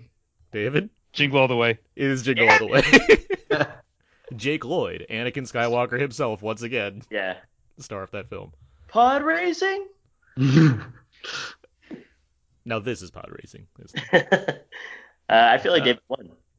Uh, yeah, uh, David, you are the winner of this week's game, so good job. Good Oh, job, thanks. David. You guys got on the board. You, you put up a valiant effort, Alex and Abe. You, you, you did your I think Alex, this is more points than I've ever had before in any of your games. It's possible, yeah, a whopping three. But um, you know, Good. On that, it is more than I've ever had in any. All right. I hate I hate to interrupt. I have to bow out. No, that's fine. No, I, I understand. You got to play the games. That's yeah, most no, I'm I'm. I'm happy I got three points. That, that puts a smile on my face. We've been finishing in the like 20 some odd minutes here too. Yeah, but yeah, no, don't worry. Yeah. Well, Alex, where can people find more of your work online? Uh, as always, I'm at First Showing on Twitter and on firstshowing.net and letterboxd at First Showing. Nice. So thank you. Yes, I pre- I pre- I'm, I'm I'm glad to have this chat with you guys. Thank you for having me on. Thanks. Nice talking to you. Always good to have you on, Alex. For sure. Good to have you here, and uh, we'll we'll talk to you next in the new year, Yeah, yeah. in the new decade. See you, see you, see you. Yes. All right. Thanks, Alex. Yeah. Later, guys. See ya. I All right. Now we will move on to actor feedback. yeah. First question is Who has been your favorite new character in the sequel trilogy? Justin writes FN282187 and Rey. Uh, Adam has Rey in the lead up to 7. Everything seemed on point to Finn being the lead, and it was a delightful subversion of my expectations to see her rise to the top. And lastly, Alessandra writes, uh, it's got to be a tie between Poe and BB-8 for me, uh, and I have to say that I've really loved all the new characters from the Disney Star Wars movies. Any standouts for you guys? Porgs. Yeah, Porgs. porgs. Uh, Bob, Babu Frik, obviously. Babu Babu Frik. Yeah, Bob Frick. No, Kylo's my favorite, but yeah, Korg. I think I think Kylo and Ben is the most interesting character that they've offered up as far as full flesh and blood characters in this new Right. uh, trilogy. There you go. Uh, next question we have here: Who is your favorite villain in all of Star Wars? Adam Gentry, friend of the show, writes guy named Darth Vader. Jacob writes Rian Johnson. Ooh, tough one there, Jacob. Uh, I mean, favorite villain, it's got to be Ben Kylo Kylo Kylo, Kylo Ren. And if we're going by favorites, I mean, Oh, oh, all the Star Wars though. of oh, all Star Wars, if we're going by favorites, I mean, I like I'm a Boba I'm a Boba Fett fan, and he's technically a villain. Like he, Yeah. he does, he's not he's not helping out our heroes. I so- help anybody out. How about Orson Krennic? Ben I Mendelsohn's really, I, character from Rogue I One. really like Ben Mendelsohn in, in, in uh, Rogue One. I think he's Yeah. really good in that movie. so- Not enough cape action for him. Not enough cape action. You're not, you're not Yeah. incorrect, but I mean, he's got some in there, and he's got a lot going. I like, yeah, He that's a good does. Uh, next question: What's your favorite Star Wars droid? Michael has Chopper. Adam writes R2D2, Your Highness. So is he saying C3PO? I'm not sure. Um, Justin has K2SO, and Renee has well Darth Vader. He is part droid after all. I mean, R2D2 is the chosen one, so that's you know my. uh he carries the messages, multiple. There, th- this movie, th- these these the characters would all be dead if it wasn't for R2D2. So it's always my answer. Um, yeah, I don't. I also like K2SO, but I don't want to like lay on too uh, heavy on the Rogue One love, so I'm gonna say IG88. IG88. Wow, nice. all right. Uh, next one. We didn't get answers for this one. I thought it was a good question. What Star Wars planet would you vacation on? It's clearly the gambling planet from Last Jedi. Seems like the Oh. most fun. yeah, I was gonna. I was gonna uh, make it a, a a three for on Rogue One and say Scarif or whatever it's called. Scarif. But uh, I think, yeah, Canto Bight. That's that's cool. I mean, I'd be curious how complex the architecture tour on Coruscant would be like. Like that seems like it'd be fun for a while. It just seems like it'd take a long time because that whole planet is full of things. Uh, there, I've mentioned this in the episode in our episode three commentary. The planet Utapau that they go to, where General Grievous is hanging out. I, it's a neat planet because it's all like it's all holes in the ground, and there's all kind of communities underneath, including Bruce Spence as giant monster thing. So I'm like, yeah, all right, that sounds fun. Sounds cool. And it's just fun saying Utapau. Hmm That's, that's a fun planet name. uh, the next question we have here is Who is the most underpraised character in all of Star Wars? Jeffrey writes Shmi Skywalker. She delivers a strong performance in episode 1 and carries the large chunk of that movie's emotional weight, I agree, which is otherwise lacking in the movie. Yet I think both her character and the performer behind the character are incredibly overshadowed by the standard talking points of the film's flaws. Uh, Justin adds Chewbacca. Uh, Dexter Jettster. because of the mustache he has? I just like his whole deal. I want to eat there. I want to He eat. just runs a bar, uh, diner. His deal. cool. I mean, looking at this movie, C3PO kind of comes to mind now because I really like C3PO this time. Underpraised? Eh, He's one of I those. mean, most, You're right. In this movie, yes, but I mean, over eight movies, he's just that annoying yellow Hey, droid or gold hey, droid. In this movie, he's like the best. So I'm like, The red at least I think we've kind of been underpraising C3PO because of all the potential he's, he's currently he's had and held back until now. Okay. Next question is, uh, what did you think of Rise of Skywalker? Justin writes, haven't seen it yet. First time I haven't seen a Star Wars movie opening day, aside from A New Hope, which I was too young for. Alan writes, I love it. Alessandro writes, I thought the movie was fine, but not particularly memorable. Full disclosure, I really enjoyed episode, 7 and loved episode 8. And this one felt a little retcon of the previous one and tried to jam so much into one. They had enough, had enough material for two movies, but none of it really see, leaves uh, that much of an impression. On paper, it should be great, but when you're seeing it, this happened, now this happened, now we're going to go over here, and this is going on now, et cetera, et cetera. Overall, it left me very cold and it felt very soulless.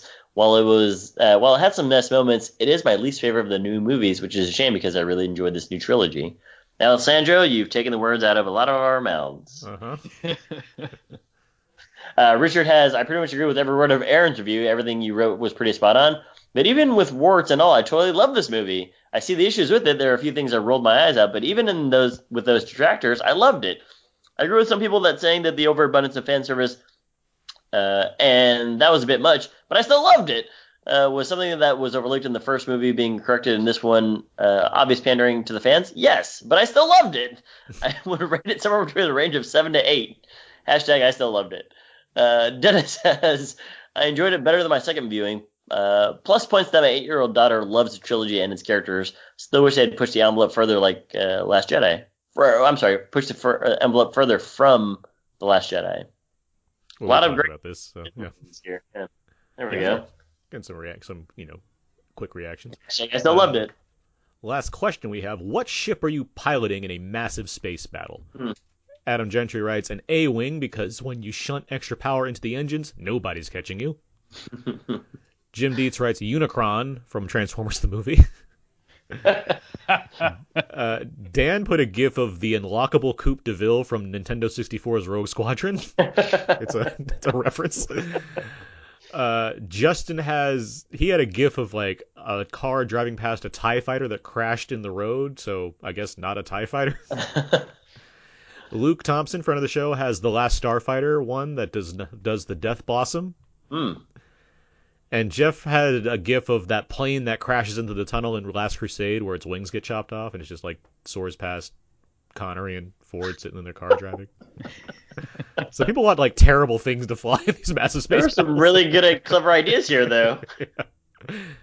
I, I go with. Uh, I had to look up the name of it. Eagle Five, which is the name of the Winnebago from Spaceballs. Nice, yeah. Yeah, I like it.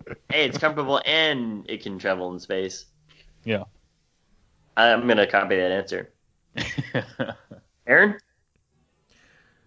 I'm a B Wing fan, so I was happy to see B Wings in this movie. There you go. Yeah, I'd, I'd fly one of those. Practical, efficient. Yeah. Yeah. Uh, the question that we have for the panel, everybody, uh, for everybody here today, Jeffrey asks all of us here. Number one, was it just me, or does it seem like Rise of Skywalker lost a lot in its editing? They did the best they could with Leia, but the first half moved at a frantic, harried pace with few establishing shots, and characters like Russell's and Ackie's seemed incredibly underdeveloped. To me, it was the movie's biggest flaw. I don't know if they trimmed it down as much as possible for running time, or if it was simply written and shot that way. Was there a number two? Mm, I it just seems like there's a number one. No, there was Okay. that's all I had. So, questions about the, the editing of this movie. I mean, I brought it up in the Yeah, talk. I I do think the editing is a flaw of this film as far as how hurried it seems, where, where there could be more spaces for people to just kind of stand and talk for a And- while. I also yeah, in the brought first in the first act especially. Yeah. Yes, Yeah, especially. definitely talked Who about were that. Ackie's and Brussels or whatever? Well, he's he's referencing the new characters played by Keri Russell and and uh, Naomi Ackie. Oh, I see. I was like, Yeah, I was like, was It that was a Dominic name- Monaghan's yeah, he- character's he name was- or something? yeah. He was naming the he was naming the He's actors, naming the not, the, not the actors, yeah. characters. But yeah, no, I, I definitely think that there was like some some pacing, um, and again, the dialogue just always throughout just very quick. So, good Dominic question, Monaghan's Jeffrey. character's name is Beaumont. Beaumont, Texas. I'm just saying that's Dominic Monaghan's character's name, Beaumont. That guy got Oh. more screen time than than Rose, and more lines. Beaumont Yeah. Livingston from uh, Jackie Brown. Right. Somebody blew Beaumont's brains out. Oh, that rhymes. Right. Um, Sam, Sam Jackson should have been in this movie. That's what he was in this movie. What am I talking He- about? he was the voice, yeah. he's the voice. He's in this movie. Sam The Jackson. everything. Jedi all live within you now, right? I hope they add that to his overall box office this year because he's killed it. as far as this he would have destroyed it. He would have made like two billion dollars. I mean, he already has made two, but he's in Captain Marvel and Avengers. He made Oh, more than I forgot about that. Captain Marvel seems so long ago. But and he was in Shaft, which we all know made three billion dollars. So you know, um, All that right. was feedback, feedback, feedback. that was feedback. Okay, let's move on now. Let's start wrapping things up. Let's get to what now. What presents out now? These are movies that are coming out on Blu-ray, DVD, streaming this week. It's the week of Christmas. There's not any new things coming out, but there's a few things, so I'll mention them real quick. First up is Judy. okay, yeah. Good movie. Yet to see it. Um, the Kill Team. Did see this on, and I saw this at the uh, San Diego Film Festival. It's alright. Okay. Adopt a Highway. This is the Ethan Hawke film. Okay. Haven't seen it. Know Yeah. little about it. And The Gallows: colon Act Two, the sequel to The Gallows. Heard that that was more fun, maybe? I can't remember. I got nothing. I don't Yeah, know. there you go. Yeah. Uh, on streaming this week, a few things here. On Netflix, we have The Two Popes. Heard great things. Yeah, well, I, I liked it. I liked it a lot. You, I mean, you get you get one pope, and then they throw in another one for free. I'm I'm all into that. Like, Two for Yeah. one. It's like Yeah. a deal at Ralph's. There's been a lot of. I mean, I told you. I mean, there's been a lot of deals this year, and this is one of the big ones. Yeah. Two popes. Yeah, more popes for your buck.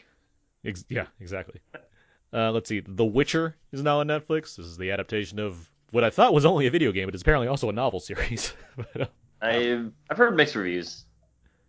it's got Henry Cavill playing his favorite video game character. Never so heard of him. Henry Cavill, I guess. I don't know who that guy is. okay.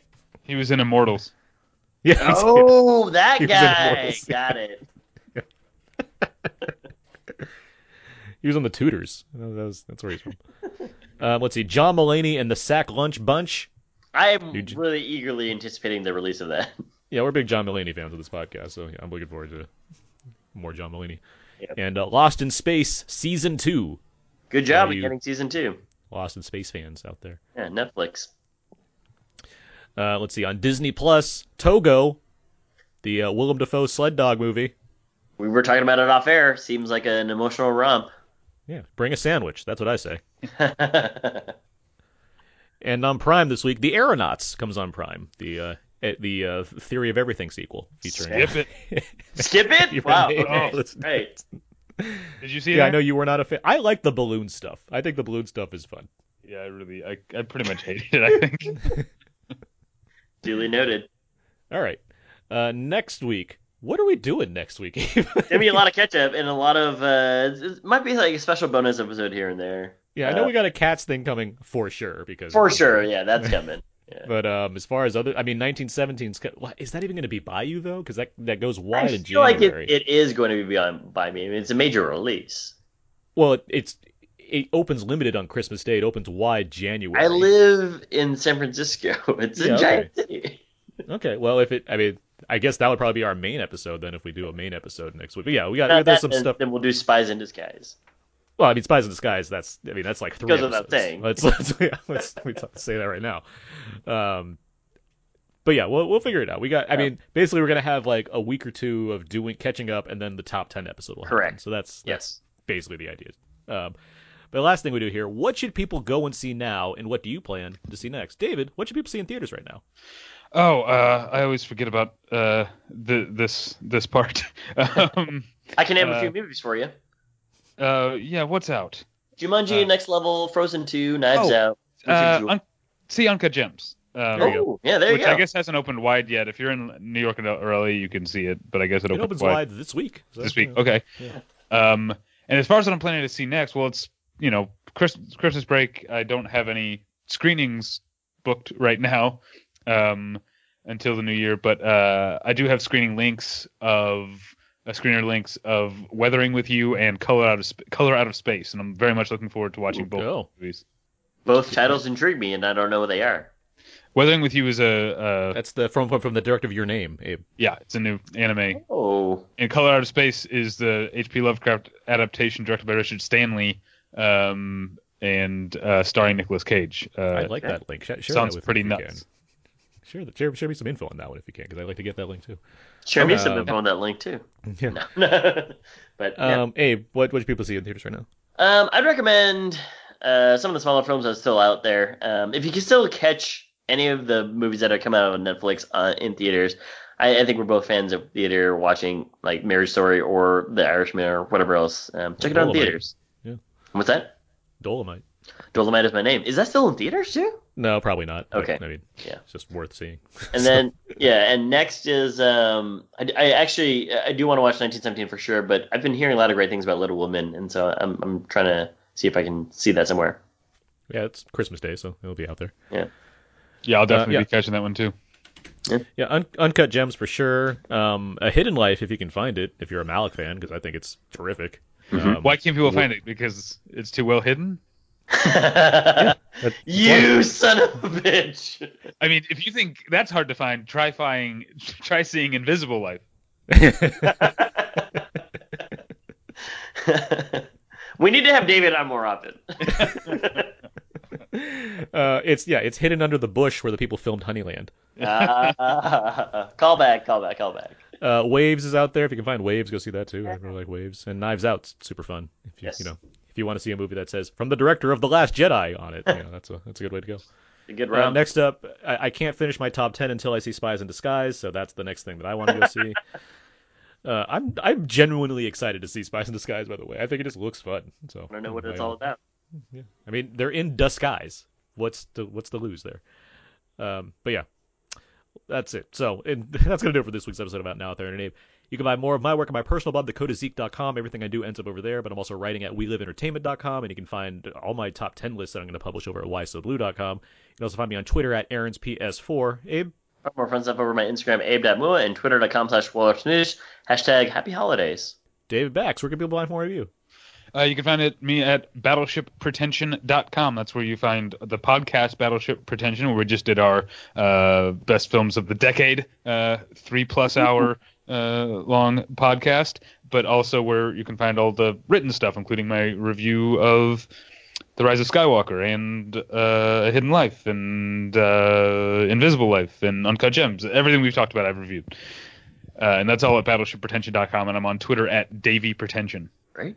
You can find all the other episodes of Out Now, There and Abe on iTunes, Audio Boom, Spotify, and Stitcher. SoundCloud, Podomatic, HHWLOD.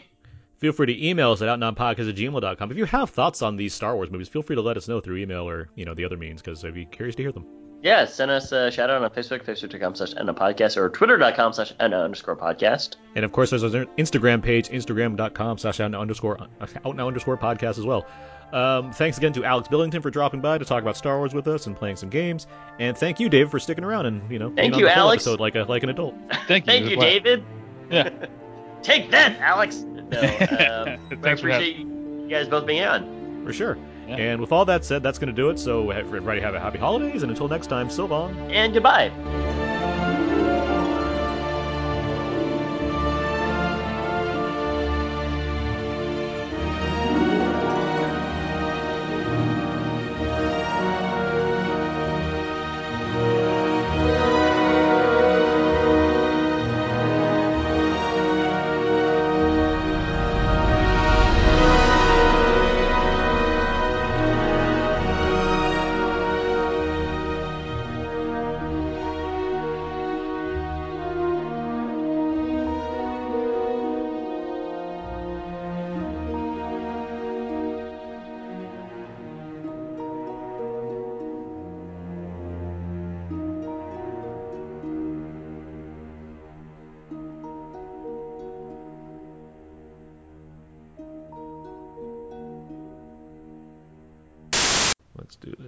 This. Recording? I hope Yep. this podcast is more entertaining than the movie was. Uh oh. Oh dang! Shots Drop fired. Dynamite sticks. Blaster blaster bolts fired. You, you Yeah. need to put this in the episode now. That needs to open with that. I, I'm glad I started the recording right before she said Yeah. that. Yeah. So we put some of the trailer for Star Wars. Rise of Skywalker. I forget how it goes. I haven't seen anything beyond the teaser. I think. I guess she's just standing in the desert waiting for that that uh, Tie Fighter to come get her. You didn't watch any trailers after you saw the movie? No. I think it opens with uh, Palpatine, the, the laugh. Pal- the- Palpatine's talking. He's talking. He's doing his Yeah. thing. Mm. He, he he grabs that microphone. he starts talking about the, what the deal is with all the Sith out there. As the Seinfeld credits play over, it like listing the names. Yeah. Darth walks in the door. and Everybody applauds. he does it like uh like a Richard uh Michael Richards. Michael Richards. Yeah, he, I Shakes he, he he bursts in the door. Everybody applauds first, and so you have to wait for a while for that to die down before he actually Yeah. starts saying his lines. Good trailer. It's got Henry Cavill playing his favorite video game character. Never so heard of him. Henry Cavill, I guess. I don't know who that guy is. okay. He was in Immortals. Yeah. Oh, that He was in guy. Got it.